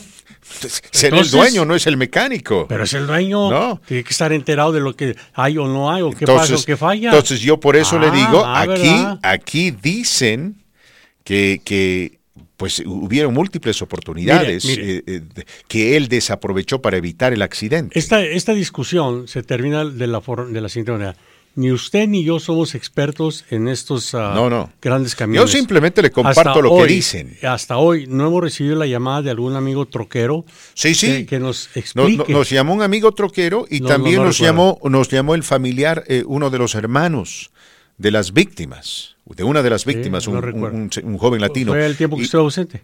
No, no, no, oh, sí, cuando usted estuvo ausente, Ah, creo. Y él nos dijo, nos dijo, este, este señor nos dijo, él pudo haber evitado el accidente y en Eh. múltiples ocasiones no aprovechó las oportunidades, como por ejemplo salirse de la carretera. En eso creo que en eso estoy de acuerdo, sí, en eso estoy de acuerdo porque si estás consciente que las breques están fallando, obvio, no lo manejes o como todo chofer, buen chofer, eh, baja y revisa las breques. Es como los pilotos de aviación, antes de abordar el avión, ellos revisan, sí, esa verdad, los pilotos de, de avión. ¿El parabrisas o qué? No, no, no, sí revisan. ¿El cenicero? Bueno, revisan, no, en serio, revisan que esté bien, Ah, no, y no, los mecánicos le- tienen esa, y esa le, le visión, ¿no? entregan todo el trabajo sí, y sí. antes de partir, antes de salir, ¿no? Pero bueno. Pero bueno, es decir, claro, si lo sentenciaban a 20 años nadie hubiese dicho nada. Lo sentenciaron a 110 años y lógicamente la gente echó el grito Ah, al aquí cielo. entró el racismo, aquí entró la Sí, discriminación. llamadas. es- es- es- es el sistema legal de este, de este estado, ¿no? Que, que es ridículo. Eso es Sí, precisamente lo que dijo el gobernador. Dijo, fue una sentencia, dice él, fue una sentencia extraña. Ridícula, lo Una, satanizaron. una sentencia rara, dice, 110 años. Ah, es que hay, hay, claro, y también entendemos que los procuradores, los procuradores o fiscales ven las cosas desde su perspectiva, ¿no? Y desde su perspectiva, Sí, pues sí. él era culpable, desde su perspectiva. Vamos con llamadas telefónicas. ¿Qué tal? ¿Con quién hablamos? Mira, Fernando Sergio, esta vez estoy de acuerdo con este Marquitos. Tú sabes que eh, aquí hay un gran desprecio por el inmigrante. Y este, eh, esa sentencia es una sentencia de odio la que le habían dado y pienso que el gobernador actuó correctamente. Y Bueno, no era, no era una sentencia de odio porque la sentencia estaba enmarcada en lo que la ley requiere.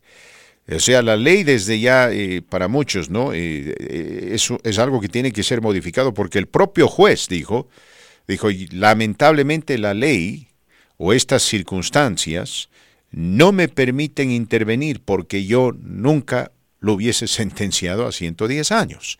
Eso dijo el juez. Mira, Fernando Sergio, tú conoces la ley y tú sabes que la octava enmienda de la Constitución prohíbe castigo excesivo inusual, como lo dijo el gobernador. Eh, fue algo inusual. En este caso ley- fue, fue, fue inusual, fue am, excesivo, definitivamente. Sí, permítame, permíteme acabar la- el, el comentario. Este, eh, ellos se regalaron un trofeo de los frenos y ellos a él le fabricaron cargos, le fabricaron evidencia porque pusieron intento de asalto, intento de homicidio, intento de no sé qué. Y, y, en- bueno, le, le fabricaron cargos porque todos sabemos que fue un freno y la prueba más clara es que ellos se regalaron un freno. Eso los incrimina a ellos. Ellos están reconociendo que fue la falla de los frenos. Entonces no hay que, no hay que darle tanta vuelta al asunto. Pero entonces, entonces Raúl, ¿deberían seguirle juicio a los frenos? No, no, no, estamos... estamos Claro, pero por eso te digo, ¿quién es responsable? Hablando, hablando de lo que... de- Claro, como co- los lo camioneros, que ca- lo que estos camiones, estos, la tragedia. estos camiones, estos camiones están sujetos a ese tipo de problemas con los frenos porque son tremendamente pesados. Y más de un camionero cuando ve, cuando, cuando tiene los monitores de seguridad y cuando ellos ven que están, que están empezando a tener problemas con los frenos, paran, se retiran de la carretera. O sea, yo estoy de acuerdo con que la sentencia era abusiva, exagerada, ridícula, pero tal vez estamos siendo demasiado generosos con, con Rogel Aguilera Mederos, ¿no? Por eso yo le digo, Marco Martínez, si lo sentenciaban de forma razonable a unos 20 años de cárcel, nadie hubiese dicho nada. 110 años representaron un soberano insulto a la inteligencia. Por eso más de 4 insisto, millones de personas firmaron un, un documento donde Sí, le pedían sí. al gobernador hacer algo, porque esto era una reverenda barbaridad. Sí, en eso estoy de acuerdo. Si hubiese sido Jimmy Johnson, la historia sería otra y usted se Eso no lo sé. Ah, Eso no, pero no, no sé, no voy a estar con esas tonterías. No Usted sé, parece ya un extremista de izquierda y un liberal fanático. Ay, y ¿no? también es el... Racismo en ¿Cómo todo. se llama el que me dijo la misco del Pitbull? Y ahora... que voy a ser papá dos veces, por favor, Pitbull. Una frase de Fernando Sergio. ¿Qué me quiere decir? ¿Que el pitbull ya no sopla? Usted lo dijo. Porque se ve, no se pregunta.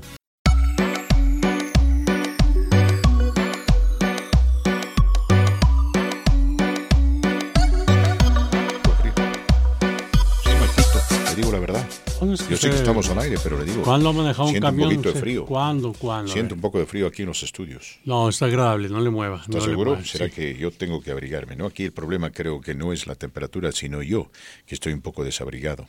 Ah, es que como oiga, anda con pura camisa veraniega.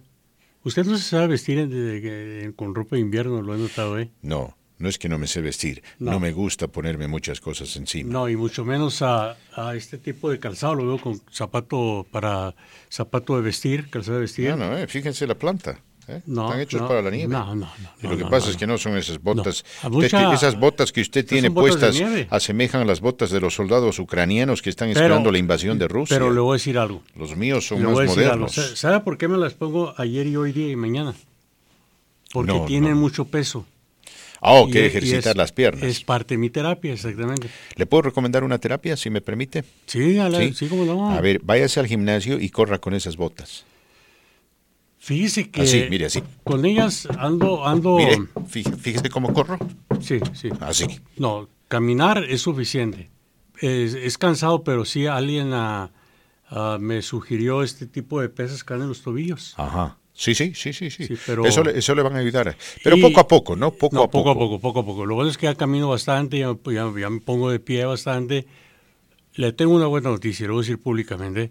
Mañana, en la mañana o saliendo de la radio, voy a ir a este gimnasio que está ahí eh, cerca de la casa de un servidor. Usted, usted lo ha visto, ¿no?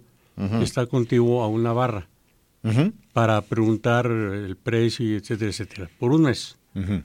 Porque sí lo necesito. Sí, sí, sí. Lo que quiero hacer ahorita es bicicleta. Paso a paso, poco a poco, Bicicleta, Marquito no, Martínez. Ahora, en lo que respecta a su, a su argumento de que yo nunca manejé un camión, tiene No, razón. Usted no, tampoco. No, ni yo. Exacto. Ni usted ni yo seríamos expertos. ¿No? En este juicio. Ah, lo, lo- lo que sí somos- Nuestros amigos camioneros eh, tienen eh, mucha más autoridad que nosotros para hablar del tema, pero, Pero- yo simplemente le comparto lo que los fiscales están argumentando. Ahora, hay- Dicen que 10 años, ¿no? La sentencia que. Jared Polis impuso sobre Rogel Aguilera Mederos, 10 años, dicen ellos, es muy poco, considerando que el accidente provocó la muerte de cinco personas. ¿Y quién es en última responsable? Claro, la persona que maneja. Pero hay, hay vuelta de hoja con la orden judicial que diera el gobernador Polis. no, no. Se puede no, revertir. No, no Ya- pueden ya no. revertir. Ya no se puede revertir. Entonces, ¿qué están alegando? No, es que, está, es, pues? es que ellos dicen, pérdida de tiempo y dinero. dicen que lo que lo que Jared Polis hizo Politizar. eh, No, fue exacto, fue politizar este tema, eh, interferir en el sistema judicial de forma irresponsable, establecer un precedente que podría tener consecuencias negativas, ¿no? En el futuro. Mm. Y sí, de que pues eh, trató de quedar bien. eh, ¿Con quién? Con ciertos grupos eh, liberales y la comunidad hispana eh, con miras a su reelección. Eso dicen. ¿No? Eh, lógicamente eh, tenemos que ser conscientes, ¿no? De que el, el gobernador eh, respondió a un clamor popular. Sí, hubo... Pero hay quienes, yo conozco, por ejemplo, una simpática damita que escucha este programa, ella es latina hispana, dice que está decepcionada con la medida que adoptó eh, Jared Polis, no precisamente porque no esté de acuerdo con los 10 años, sino que, dice ella, ¿no? El gobernador debió de haber esperado hasta que el sistema judicial se pronuncie, porque recuerde que el sistema judicial eh, eh, habían tomado la decisión los procuradores de presentar esto ante un juez y revisar la sentencia y demás, ¿no? Entonces dicen, ¿por qué no esperó a que el sistema judicial eh, virtualmente, a ver, ¿no? Que, que, que, que el sistema judicial llegue a- a manejar este tema eh, de manera responsable y después de que la sentencia haya sido modificada dentro del sistema judicial y de acuerdo a los cánones judiciales, entonces tal vez el gobernador podía haber dicho o algo. sea, cree usted que se adelantó. Se adelantó, exacto. Usted me quita, usted tiene usted razón. Simplificó lo que yo iba a decir, Marco Martínez. Gracias. No, de nada. Se adelantó y dicen que se adelantó Demasiado. con motivos políticos. No lo creo. El clamor era demasiado. eh, las ah, peticiones eran demasiadas como para ignorarlas, Fernando. Además, 110 años, qué locura. Ese, ese es un soberano insulto a la Yo, inteligencia. yo creo aquí que la, la que más influencia tuvo sobre eh, Polis para que tomara esa decisión fue la Kardashian. No.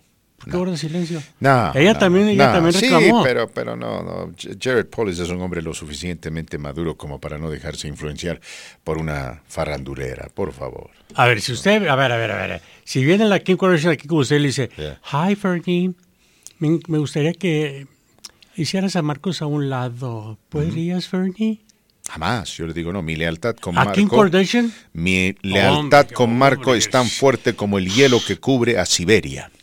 Híjole, qué barro sobre Kim Kardashian. Hombre, pues me siento honrado en... Siéntese en- honrado. En, en- Debería sentirse honrado. no, en despreciar a Kim Kardashian por mí. Exacto. Uf, hijo, no, hombre, venga. Estaría despreciando venga, bastante. déjeme darle. Gracias, eh, Marquito Martínez. Gracias, mis queridos amigos, y bienvenidos a la cuarta y última hora de este su programa La Voz del Pueblo. Si tenemos suerte, a eso de las eh, 2.35 estaremos conversando con nuestra amiga, la abogada Lourdes Rodríguez. Estaremos hablando de inmigración. Pero ahora le damos la bienvenida a nuestro buen amigo Jesús, porque Jesús Carrillo está al otro lado de la línea para hablarnos de la Cámara Hispana de Comercio, para hablarnos de las iniciativas de esta institución y también de aquello que está disponible para toda la comunidad, particularmente la comunidad empresarial. ¿Cómo estás, Jesús? Bienvenido, gracias por acompañarnos.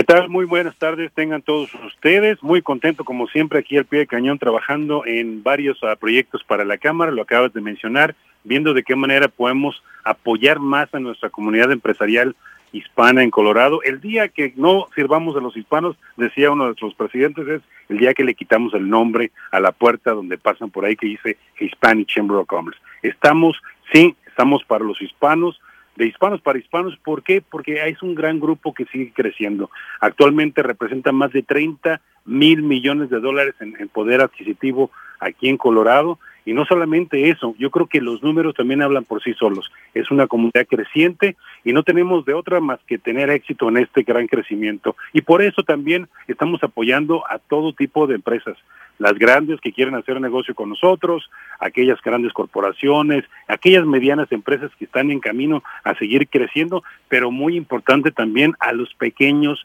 empresarios, a los pequeños negocios. Y no quiero decir que sean pequeños en, sueños, sus sueños son gigantescos, lo sabemos y sabemos que muchos de ellos lo van a lograr, pero son pequeños en, en el nivel en que están de que son una a lo mejor una tiendita, un, un este, son un taller mecánico, una oficina, que eventualmente van a tener múltiples uh, locaciones, ojalá sigan teniendo éxito. Así es que un gran saludo a toda esta gente que nos llama, que gracias a esta estación se están conectando a la Cámara de Comercio Hispana, haciendo preguntas, este, buscando este, respuestas, y también buscando soluciones a muchos de sus retos, más que problemas son sus retos que tienen todos los días, Fernando. Muy bien, perfecto, mi querido Jesús. Eh, muchas gracias por ello. Nos gustaría saber si tienes alguna novedad, algún recordatorio que tú consideras importante para comunicar a la audiencia. Claro que sí. Hoy queremos también darle gracias, por cierto, a Molson Coors, que es una de las compañías que está de nuestro lado como padrino, como un miembro, un socio de los que están hasta arriba, que contribuyen bastante, no solamente con apoyo financiero, sino también con oportunidades de negocio, eh, contratos, y también están dando muchas oportunidades de negocio y es bonito saber que tenemos a, a este tipo de compañías a un lado de nosotros, a un lado de usted, vaya, porque usted también que nos escucha, que es negocio hispano, que es comunidad hispana, sépase que también por alguna razón también apoyan esta organización. La frase del día nos recuerda eso, que dice imposible es solo una gran palabra lanzada por hombres pequeños a quienes les resulta más fácil vivir en el mundo en que se les ha dado y que no pueden explorar el poder que tienen para cambiarlo. Imposible no es un hecho, es solamente una opinión. Imposible no es una declaración, es un reto. Y esto lo decía el señor Muhammad Ali, el boxe, gran boxeador, porque decía que el imposible solamente es temporal, que el imposible es un nada. Así es que veamos, veamos la, la, parte brillante de lo que nos dice esta frase para que podamos de alguna manera ver las cosas como un reto. Un reto no son problemas, son retos para ser mejores, para ver cómo podemos mejorar nuestro producto, el servicio que le vendemos a los clientes o de alguna manera de cómo seguir creciendo en este gran estado de Colorado. Para esto, ya lo sabe, no está solo, tenemos a una serie de organizaciones, no solamente la Cámara, por eso decimos que la Cámara es fuerte y es poderosa. ¿Por qué? Porque está rodeada de grandes organizaciones. Nunca vamos a decir que lo hacemos solos. Somos un gran equipo, como lo es esta gran estación de radio, y también como grandes organizaciones que se nos están uniendo, como es la ciudad de Thornton, ahora con su oficina de desarrollo económico, que nos está apoyando. La ciudad de Denver también lo sigue haciendo con la organización de DEDO, también lo está haciendo la ciudad de Aurora en la parte del Small Business Development Center, que son centros de apoyo para pequeñas empresas. Que no las usemos es otra cosa, Fernando. Es como cuando uno va al gimnasio, se queja porque uno no baja de peso, hay mil máquinas y no sabemos ni usar una. Entonces, lo que tenemos que hacer es, sin miedo, es agarremos el manual, aprendamos a usarla y empezamos de un día a la vez, empezando a usar una a una a la vez. Así es la Cámara, tenemos diferentes actividades, diferentes eventos, para que usted como negocio, como empresario, los pueda utilizar los puede utilizar para seguir creciendo. Créame que no es difícil. El, lo más difícil es dar el primer paso y empezar a explorar qué oportunidades tiene esta cámara para usted.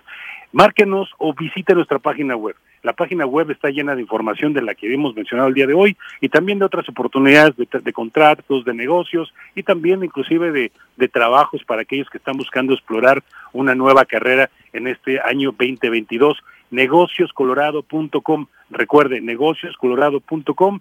Ahí va a encontrar más información en la parte superior derecha. Hay dos botoncitos, uno para aquellos que quieran apoyar, eh, de, donando su tiempo por medio de la Cruz Roja para la cuestión de los fuegos Marshall allá en el condado de Boulder y también uno que está interesante que es el de los trabajos que le acabo de mencionar, trabajos, carreras, nuevos empresas, este, empresas que están dando nuevas oportunidades, ahí va a encontrar es varias, varias oportunidades y también recordándoles que por medio de esta página también hay una manera que nos pueda mandar mensajes, ya sea la página web o también vaya a, Facebook y síganos por Facebook, ya tenemos más de cinco mil personas que nos siguen y bueno, ojalá usted sea la próxima. Ahí estamos también este, publicando todas estas oportunidades para que usted pueda conectarse con nosotros. Hay una de ellas, por ejemplo, Climbers Fund, negocio. Yo sé que todo lo que mencionamos a veces les pega más a unos que a otros, a veces les queda más a unas empresas que a otras. Esta en exclusiva, por ejemplo, es para empresas que ya estaban establecidas antes de COVID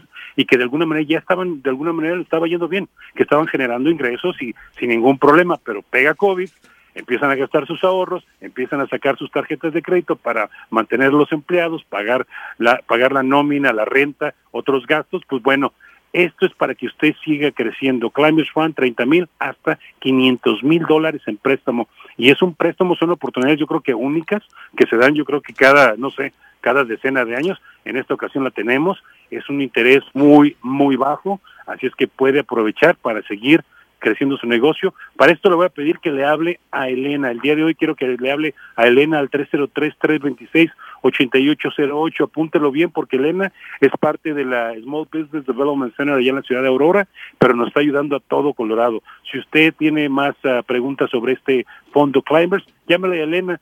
Ella está con el Small Business Development Center en el 303-326-8808, 303-326-8808. 08. También recuerde que ellos están haciendo una serie de clases, por ejemplo, tienen ahorita una clase que empieza en febrero 8, ah, de primero, perdón, del primero de febrero al 8 de marzo, febrero primero, 8 de marzo, es una capacitación gratuita para aquellas personas que tienen o que han pensado, entre nosotros sabemos que tenemos una mente empresarial, que han pensado cuidar niños en, su casa, que han pensado en, en generar un poquito más dinero, ¿no? Para poder comprar su carro, el segundo carro, pagar la escuela a los hijos, no sé, lo que sea, pero que usted está tratando de, de buscar su propio éxito, pues bueno, si usted está cre- crea- tratando de crear una una, un negocio de, de cuidado infantil en el hogar, ellos le van a decir cómo lo haga, le van a decir qué, qué, este, qué permisos necesita y también de qué manera manejar ese negocio, porque no solamente es empezar a cuidarlo, sino hacerlo de una manera bien, cuidar bien qué seguros va a necesitar para que usted esté siempre bien protegido y, eh, y, pues bueno, encaminarlo al éxito, encaminarlo al éxito con su gran trabajo.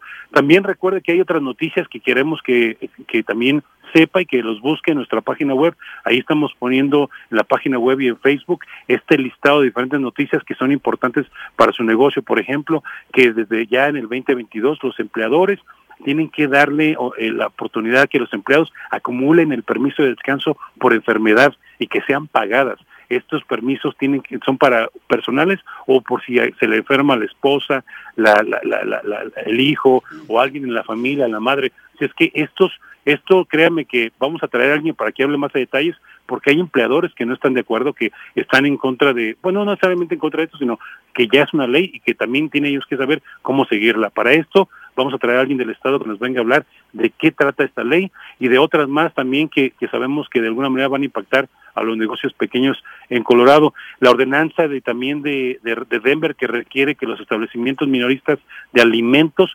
proporcionen condimentos de un solo uso o también estos utensilios para comer. Si los ha visto que ahora dan las bolsitas de, así como las de ketchup y de mostaza, pues bueno, ahora están pidiendo que todo, es una ley que, una ordenanza de la ciudad de Denver, que den esto y que también tengan para poder los utensilios. Esto afecta o impacta a los restaurantes, empresas de entrega a domicilio de comida y estable- establecimientos de alimentos también al por menor. Así es que para esto también vamos a traer a alguien de la ciudad para que nos hable más de esto.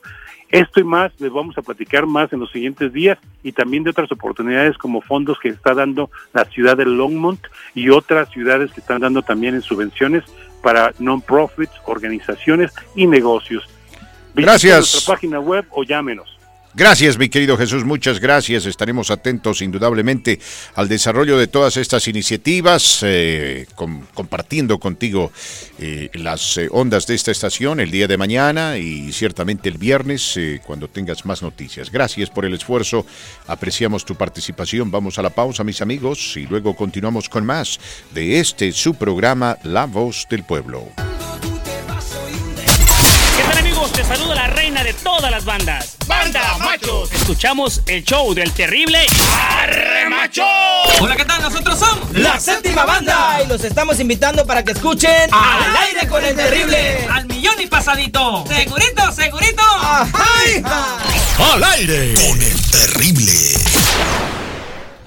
Perfecto, muchas gracias mis queridos amigos. Eh, Vamos a ir con nuestra amiga Beatriz de Toro Taxes porque ella tiene importante información para todos ustedes. Beatriz, gracias por acompañarnos. En primer lugar, ¿dónde es que ustedes se encuentran? Hola, ¿qué tal? Un gustazo estar contigo el día de hoy, mi querido Fernando. Nosotros estamos en la 195 Sur Main, unidad 4, en la ciudad de Lodmont, Colorado. Perfecto. ¿Qué hay de nuevo en este 2022? Claro, sabemos que en el 2022, mis amigos, nosotros cumplimos con la responsabilidad de hacer nuestros impuestos del 2021. ¿Qué es eh, lo que se presenta como novedad en este eh, 2022 y por qué la gente debería visitarte, llamarte y hacer sus impuestos allá contigo? Claro que sí, este año se esperan mega reembolsos. Este año estamos contando con nuevos créditos, créditos que en el pasado no eran reembolsables, este año son totalmente reembolsables. Aparte podemos recuperar sus estímulos económicos que usted no recibió el año pasado y para todos los bebecitos que nacieron en el en el 2021 o que acaban de nacer ahora en enero, podemos recuperarles esos estímulos. Entonces, este año es de, de muchas sorpresas, la gente se está yendo súper contenta porque este año están recibiendo enormes reembolsos. Entonces, invitamos a toda la gente que por favor venga. Aparte, estamos ayudándole todavía a aplicar y a renovar sus ITIN. Si tiene algún problema con esto, recuerde que le podemos ayudar sin ningún problema. El día de hoy, Fernando, también quiero hacerles la cordial invitación a toda la gente que nos escucha que este sábado tenemos la inauguración de nuestra nueva oficina aquí en Lodmont. Va a ser a partir de la una de la tarde y tendremos muchísimas sorpresas. Así que por aquí te espero, mi querido Fernando. Perfecto, muchas gracias mi querida Beatriz. Es Toro Taxes, mis queridos amigos, buscando ayudarlos en este 2022 para que ustedes reciban el máximo reembolso en el marco de la ley. Muchas gracias. Continuamos con más aquí en La Voz del... música, la buena música que nunca pasa de moda. Y con ello recordamos a nuestro amigo Rigo Valencia, que falleció hoy, eh, fundador integrante de Juárez 4. Paz descanse, mi Rigo Valencia, para los que no estaban enterados. Fernando Sergio, la abogada Lourdes, lo espera. Perfecto, Marquito Martínez, muchas gracias. Vamos a dar la bienvenida a nuestra amiga, la abogada Lourdes Rodríguez, que nos acompaña para hablar de qué más de inmigración. Le recuerdo que ella nos estará visitando este viernes aquí en los estudios de Radio Qué Bueno y, entre otras cosas, estará recepcionando sus llamadas eh, telefónicas. Lourdes, ¿cómo estás? Bienvenida. Un abrazo a la distancia. Gracias por acompañarnos. Igualmente, ¿cómo están ustedes? Feliz de estar con ustedes a la distancia. Estamos aquí bien por la gracia de Dios y bueno, mañana las temperaturas estarán bajando, pero tengo entendido que el viernes eh, la cosa mejorará, así que tendrás la oportunidad de visitarnos gozando de eh, buenas condiciones climatológicas.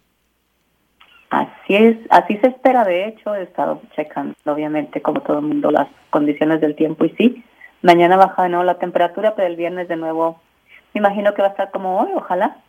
Mm, Ojalá que sí, estoy totalmente de acuerdo contigo en ese sentido. Eh, vamos a hablar de inmigración. Eh, en primera instancia yo te quería preguntar si tú tienes alguna novedad. Nosotros tenemos dos o tres eh, temas eh, que quisiéramos eh, agendar contigo, pero reitero, en primera instancia nos gustaría saber si tú tienes alguna novedad particular en el mundo de la inmigración. Siempre, obviamente, ha- hay mm, cambios. Generalmente no sea en, nuestros ah, encuentros, ya sea a, a distancia o cuando estamos en persona. Siempre hay muchos cambios, pero generalmente son muy técnicos porque son eh, casos precedentes. Entonces, generalmente no se habla mucho de ellos. Pero hay veces que ah, son casos que la gente tiene interés en saber porque es de interés general. Por ejemplo, el siguiente, de que la, la- el distrito noveno que encompasa a California, Arizona, eh, eh, entre otros, eh, ha indicado que aquellas personas que entraron a los Estados Unidos con visa de turista, se quedan aquí un año o más, salen y vuelven a entrar con visa de turista, pues obviamente esas personas tenían que pedir un perdón una vez que llegara el momento de hacer la petición de residencia. Pero ah, muchas veces, como sabemos, no se tiene el familiar que le califica para el perdón por haber estado aquí fuera de estatus, como le hemos hablado en muchas ocasiones. Sí. Y se quedan sin poder hacer nada. Entonces, el, el distrito, eh, el, el ah, décimo, el noveno circuito, lo que ha determinado California siempre va a la, vanguardia, para obviamente aclarar. California siempre va a la, vanguardia en cuestiones de eh, logros a nivel de corte de inmigración, de procesos de deportación o que eh, también se puedan aplicar a casos que no están en, en el caso en, en casos de deportación, como por ejemplo pedir la residencia. En este caso, ese circuito, el noveno, eh, ha determinado por su corte federal de que aquellas personas que entraron legalmente una vez, se quedaron más del año, salen y vuelven a entrar y que de otra forma no serían elegibles para su residencia a menos que tuvieran el familiar que los califica para pedir el perdón, eh, en este caso no tendrían que pedir un perdón, puesto que se les tomaría en cuenta que pasaron aquí los 10 años si entraron legalmente la última vez. Entonces es un logro muy grande para nosotros los que estamos en esta en esta área, en este campo, porque sabemos que es tan difícil y complicado es para muchas personas no poder hacer su petición de residencia, puesto que no hay el familiar que le califica para hacerlo. Entonces, obviamente, como te digo, siempre hay eh, no, nuevas, siempre hay novedades en el área de migración, pero muchas no las vamos a saber porque son muy técnicas, demasiado técnicas y la gente pues diría se queda igual. Lo que tratamos de eh, darles a saber es lo más típico, lo más eh, dige- digerible, lo que más es de actualidad y lo que la gente obviamente capta fácilmente. Y esto obviamente espero que lo capten, la importancia, la magnitud y que obviamente eh, sabemos que Colorado no es un circuito que todavía eh, esté amparado bajo esa determinación, pero se espera que eventualmente pueda también aplicarse a todos los circuitos de la nación. De, de nuevo, que aquella persona que entra ilegalmente, eh, perdón, legalmente se queda aquí los seis meses al año o el año y más, sale, vuelve a entrar legalmente, pero no tiene la forma de pedir el perdón cuando vaya a hacer la residencia, ya no tendrá que hacerlo si después de la última entrada legal pasaron los 10 años. ¿Ok? Eh, ese es un caso precedente que afecta, obviamente, de nuevo, nada más a las personas que viven en el noveno circuito. Eh, pero esperamos que pueda pronto aplicarse a todos los estados de la nación. Entonces es una muy buena noticia, creo yo. Perfecto, muchas gracias mis queridos amigos. Estamos conversando con la abogada Lourdes Rodríguez. Ella es experta en inmigración. Si usted quiere hacer una cita con ella, marque por favor el 303-477-2422. Una vez más, 303-477-2422. La abogada le cobra 100 dólares por la cita y usted tiene hasta 30 minutos para conversar con ella de cualquier tema migratorio de urgencia. Repetimos, solamente 100 dólares. Es verdaderamente una ganga en medio de esta inflación que nos azota. Lourdes, el secretario de Seguridad Nacional, el señor Mayorkas, envió un comunicado a todos los alcaldes de distintas ciudades aquí en este hermoso país, particularmente aquellas que habían ya tomado la decisión de no trabajar con el ICE, como por ejemplo la ciudad de Denver, pidiendo a estos alcaldes el reconsiderar esta decisión y trabajar palmo a palmo con el ICE, por sus siglas en inglés, para eh, cumplir con las labor- labores migratorias de esta institución, de este organismo. Ah, entre otras cosas, el secretario eh, les dejó saber a estos alcaldes de que, bueno, el ICE no es eh, el mismo organismo que trabajaba bajo la tutela de Donald Trump y de que ahora ellos eh, pueden estar confiados de que lo que se va a buscar es el cumplimiento de la ley y no precisamente la cacería o satanización de los inmigrantes indocumentados.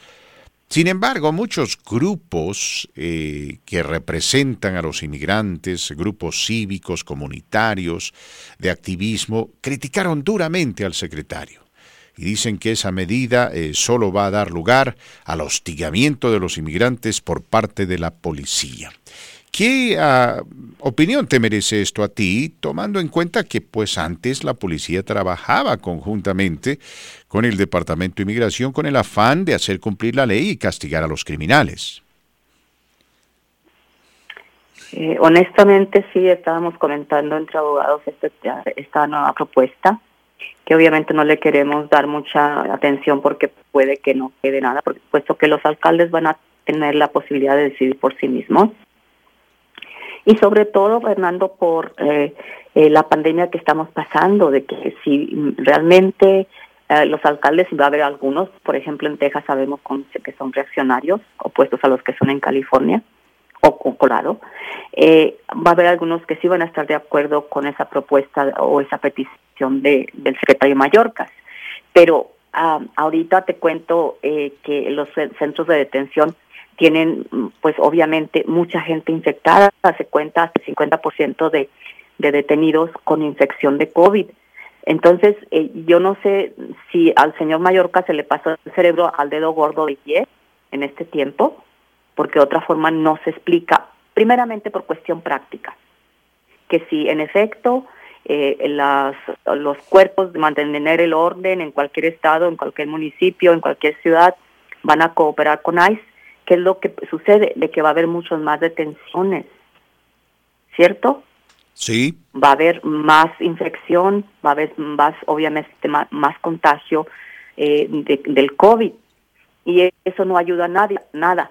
Ahora, lo que queremos pensar es de que lo que están tratando de hacer es tratar de hacer enmiendas y ganar indulgencias para las primarias, desgraciadamente, a costa de los inmigrantes, en vez de haberles ayudado con algo que no ha pasado nada y que hay una decepción muy grande.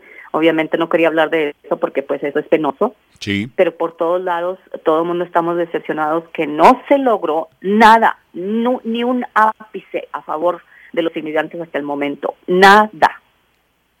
Muy bien. Y Eh. lo que no les han dado se los van a quitar ahora. Y bueno, bueno, entonces el consenso general de ustedes, los abogados de migración, es eh, oponerse a esta decisión. Obviamente.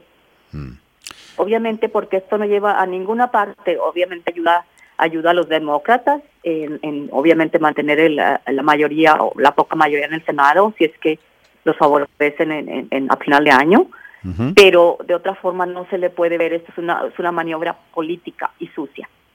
Perfecto. Eh, mis amigos, estamos conversando con la abogada Lourdes Rodríguez. Ella es experta en inmigración.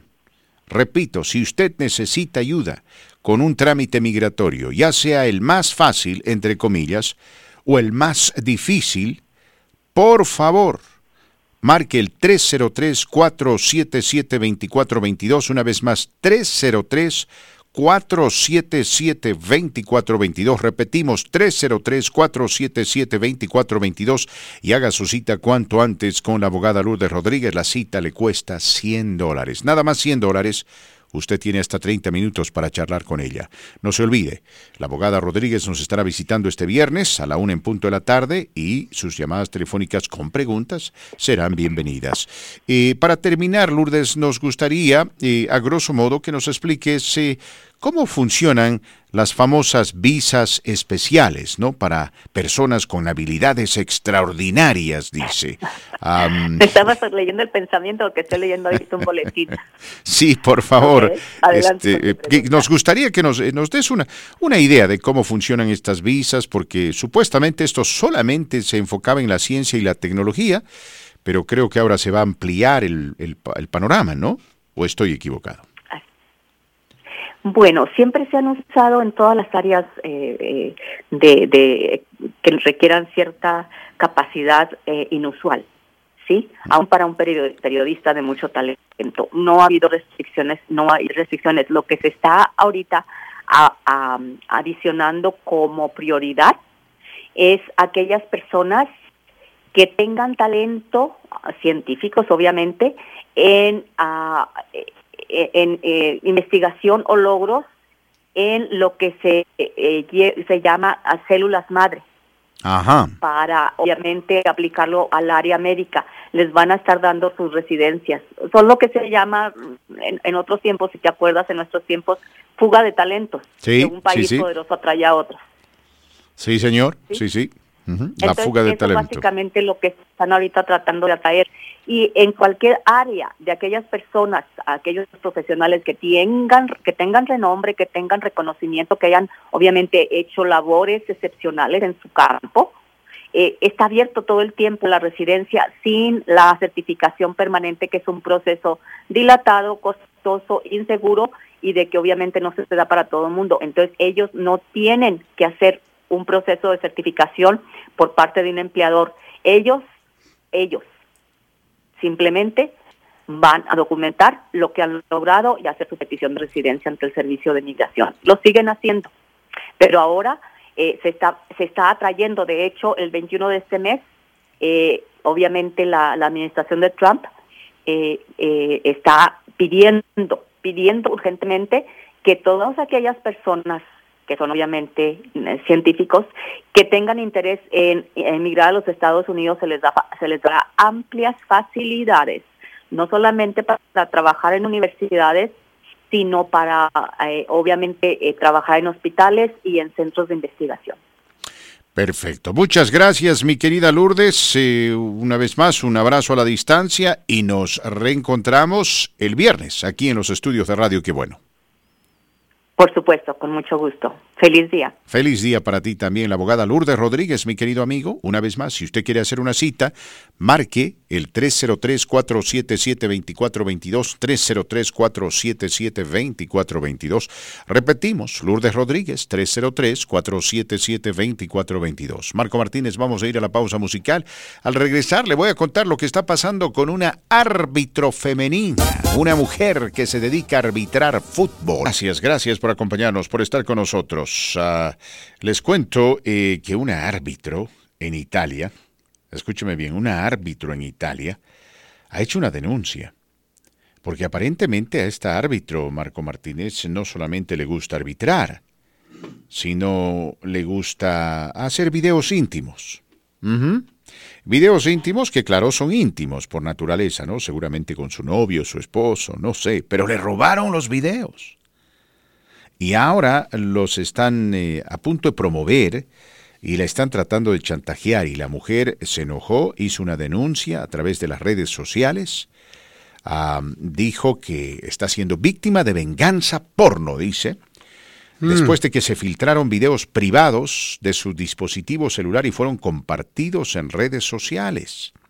Diana Dimeo, así se llama, es un árbitro de fútbol en Italia, y ha revelado que ha sido víctima de porno venganza después de que le robaron fotos y videos privados y explícitos.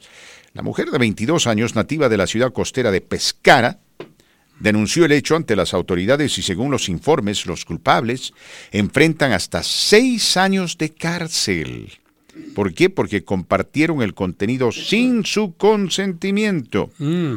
Dimeo le dijo a la policía que ha estado encerrada en su casa, llorando y vomitando durante dos días. La árbitro también acudió a Instagram y publicó un video de tres minutos de duración para sus cerca de 100.000 seguidores, en el que agradecía a los fanáticos por inundarla con mensajes de apoyo y demás.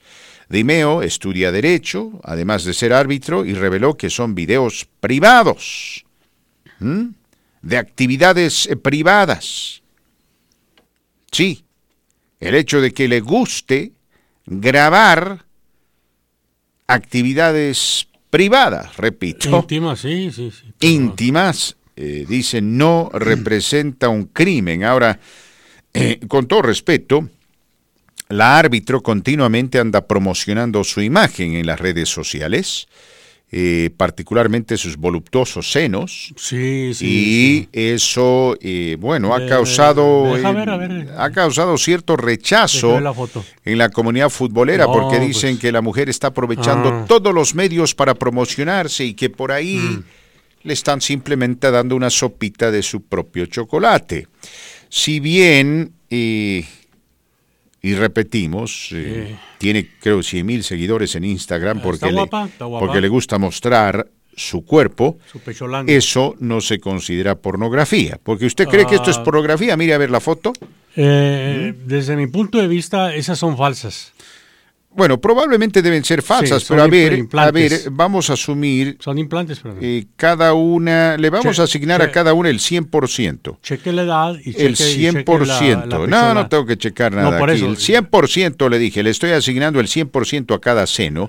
No, y de no, acuerdo son- a eso, a ver, implantes. son como el, como el 40% de cada seno está siendo descubierto en esta fotografía. Ah, el del lado izquierdo se ve Eh, más que el eh, del derecho. Bueno, entonces el 40 del derecho, 42.6 Ujú. del izquierdo, pero ¿verdad? son demasiado perfectos para ser naturales. Probablemente son falsos, pero, Son falsos, son- pero yo digo, eh, más allá de que sea una coqueta o una exhibicionista, Ah, es pues no, existe, no existe derecho para hacer lo que le están haciendo. ¿no? No, creo que le está yendo mejor que a Pamela Anderson, recuerda. La famosa actriz de la teleserie Baywatch. No, no me acuerdo. Bueno, eh, casada soy de con- otra época. Bueno, casada con Tommy Lee, Jo- con Tommy Lee Jones, creo, un rockero. No sé, yo soy de otra época, Y Marquito Martínez. Se filmaron en la relación íntima, le robaron los videos y se pusieron a la venta. Fue un, un escándalo de Aquí los nos 80s, dice ¿eh? nuestra amiga Martina, dice, mejor veo las fotos de la Chiquis Rivera, Fernando Sergio. no, ja, ja, ja. Ja, ja, ja. Bueno. Pero sí, ah, ah, sí, sí. allá, allá cada uno con lo suyo. Sí, cada uno con lo suyo. En sí. lo personal, la- nunca me ha parecido atractiva la Chiquis Rivera. Eh, pero, eh, a ver, mis queridos amigos, Mm. eh, vamos a cumplir con la solicitud de, un amigo nuestro quien eh, escucha el programa. Dice Fernando, lo escucho siempre. ¿Me podría ayudar, por favor? Tengo una oportunidad de trabajo. Muy bien. Lo vamos a hacer con todo gusto eh, para ayudarte a ti y también ayudar a nuestra comunidad, a aquellos quienes quieren trabajar. Dice que se necesitan equipos para cumplir con labores de siding. No sé si les dirán saideros. ¿Saideros, tal vez? Saideros, sí. Bueno, dice, eh, tienen que tener sus propias herramientas. Dice, por favor, los interesados marcar el 720-461-9289. Si usted es experto en siding o conoce a alguien que hace siding, ¿ah? necesitan de caballeros, muchachos, gente que sea buena para esto. Invitan cordialmente a marcar el 720-461-9289, 720-461-9289. Si usted sabe hacer siding, necesitan de su ayuda, lo pueden contratar para trabajar. Marque el 720-461-9289 y pregunte por Freddy. Vamos a la pausa y luego regresamos con la recta final. Aprovechamos la oportunidad para eh, reiterar eh, eh, y de manera muy respetuosa nuestros ah, más sentidos pésames para la familia y los amigos íntimos de don Rigo Valencia, que en paz descanse, partió a mejor vida, eh, que Dios consuele los corazones de quienes lo rodean o lo rodeaban, ¿no? Eh, principalmente su círculo íntimo. Desconozco si Rigo tenía una esposa o si tenía hijos o hijas. Lo que sí sé es que él escuchaba el programa y lamentamos su partida. No, no, no, no sé, la- no- desconozco las circunstancias Oh, exactas de su partida, Marco entra en Martínez. detalles, simplemente falleció y ah, bueno. ya es dominio público para los que dudaban y mandan preguntar un servidor ya en las redes sociales se está publicando desde Juárez, obvio, ¿no? En el gremio musical, sobre todo de la onda grupera, era muy conocido, Socorro Río lo conoció, ah, ah, don Rómulo también lo conoció, este, a Sergio, un servidor, y pues nos, nos pegó en lo personal, sí me, me- me impactó la noticia, ¿no? Eh, eh, agradezco a la persona que me compartió esa noticia y todo lo que resta de decir, fue un placer haber compartido contigo, Rigo, promociones con Luna Records, el único disco que grabaste con Luna, ¿eh? Y haber compartido escenario dos, tres ocasiones y que me hayas visitado el- en noviembre, ahí en el Maricelas, te, estuviste con un servidor por espacio de tres horas, ahí platicando de música, de anécdotas, etcétera, ¿no? Bueno. Y bueno, en paz descanse mi amigo Que en paz Rigo- Rigo descanse. Valencia. En paz descanse, Que- hermano. Que en paz descanse eh, y reitero que Dios eh, derrame consuelo en sus familiares, eh, amigos y personas que están sufriendo por su partida. Eh, dicen aquellos quienes lo conocieron muy bien que era un muchacho Era- muy, pero muy talentoso. Era un, un- pues qué le puedo decir, un servidor, un talentazo, era un, músico de la A a la Z, conocedor de los teclados. eh, O sea, era- usted me dice, no era precisamente alguien que estudió música, simplemente tenía ese talento escribía natural. música. Ah, escribía música, componía. pero componía, exactamente, pero yo considero a Rigo el típico músico celoso de su obra. No, no, no, no le hablaba mucho, eh, llegamos a escuchar varias canciones de él, pero no le gustaba compartirlas. Pues por eso le digo, en el buen sentido de la palabra, era celoso de, de- de su obra. Mm, muy bien. Musical, ¿no? Y él sabrá sus, sus- sus razones, ¿no? Pero Tendrá sus de- razones. De, que era un, un musicazo, lo era, sería un talento.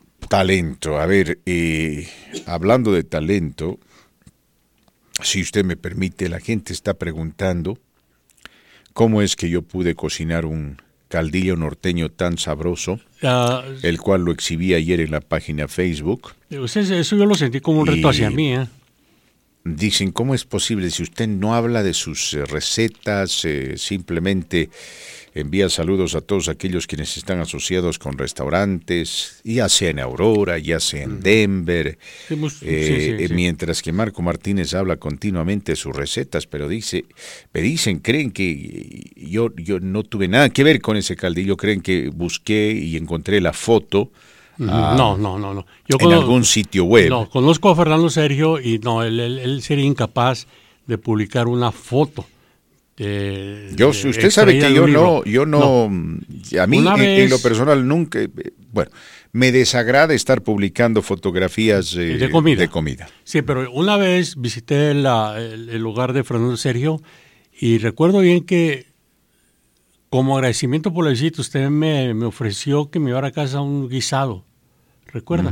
Sí, sí. Que lo había preparado con una olla Sí, señor. express. Que Sí, sí, la Ninja Foodie. Ah, dije, ah, caray, dije, este compa sabe cocinar. Fernando es como los músicos celosos, no le gusta compartir. En cambio yo, yo, voy a lanzar un reto a Fernando Sergio que los dos, en vivo, cocinamos algo. Yo mis papas, ya se lo prometí a Susi, mis papas machucadas, mis papas ah, smashed potatoes, y en vivo Fernando a mi lado y yo a su lado y a ver, preparar. A ver Tendré cuál que tomar clases. a ver cuál cuero sale más correcto. Pero ¿sabe qué? Le Eh, salieron bien las albóndigas. Le salieron bien. ah, déjeme decirles, es... ah, Es bueno la eh, cocina. eh, no, el, el hombre debería saber cocinar. No, el hombre debería saber Debería. cocinar. Olvidamos de esos tabús de que es- la cocina es para las mujeres. No, hace tiempo yo aquí en Los de Pueblo mencionaba lo siguiente. Como terapia, es muy bueno que usted, amigo, entre a la cocina y Eh, prepare ¿se- ¿Será platillos. cierto lo que dicen De que, eh, de que los hombres son los mejores chefs del mundo? Eh, re- eh, hay que consultar, revise usted todos los restaurantes de aquí. La Aquí mayoría nuestra son amiga chefs. Claudia Reyes dice, no, no, no, para nada, dice, no. No, en su mayoría son chefs. Dice, no, no, no, las mejores cosas. ¿Quiénes son, Claudia? Las mujeres. Y las mujeres cocinan hombres, mejor que hombres, los, hombres. los hombres cocinamos mejor que las mujeres. Porque le aplicamos ¿Por qué, amor. usted, por qué usted se mete? Dice, pues cocinamos. ¿Acaso usted es un chef internacional? No, no soy chef, Un pero- maestro de la cocina. So- soy ah, trabajé mucho en la cocina y me encanta me encanta cocinar sencillamente. Es más, ayer me preparé un sándwich. ¿Quiere que se lo diga? No, no, por favor, no. Sencillísimo. Oh. Nos vamos, pero el cocinar es un arte. Eso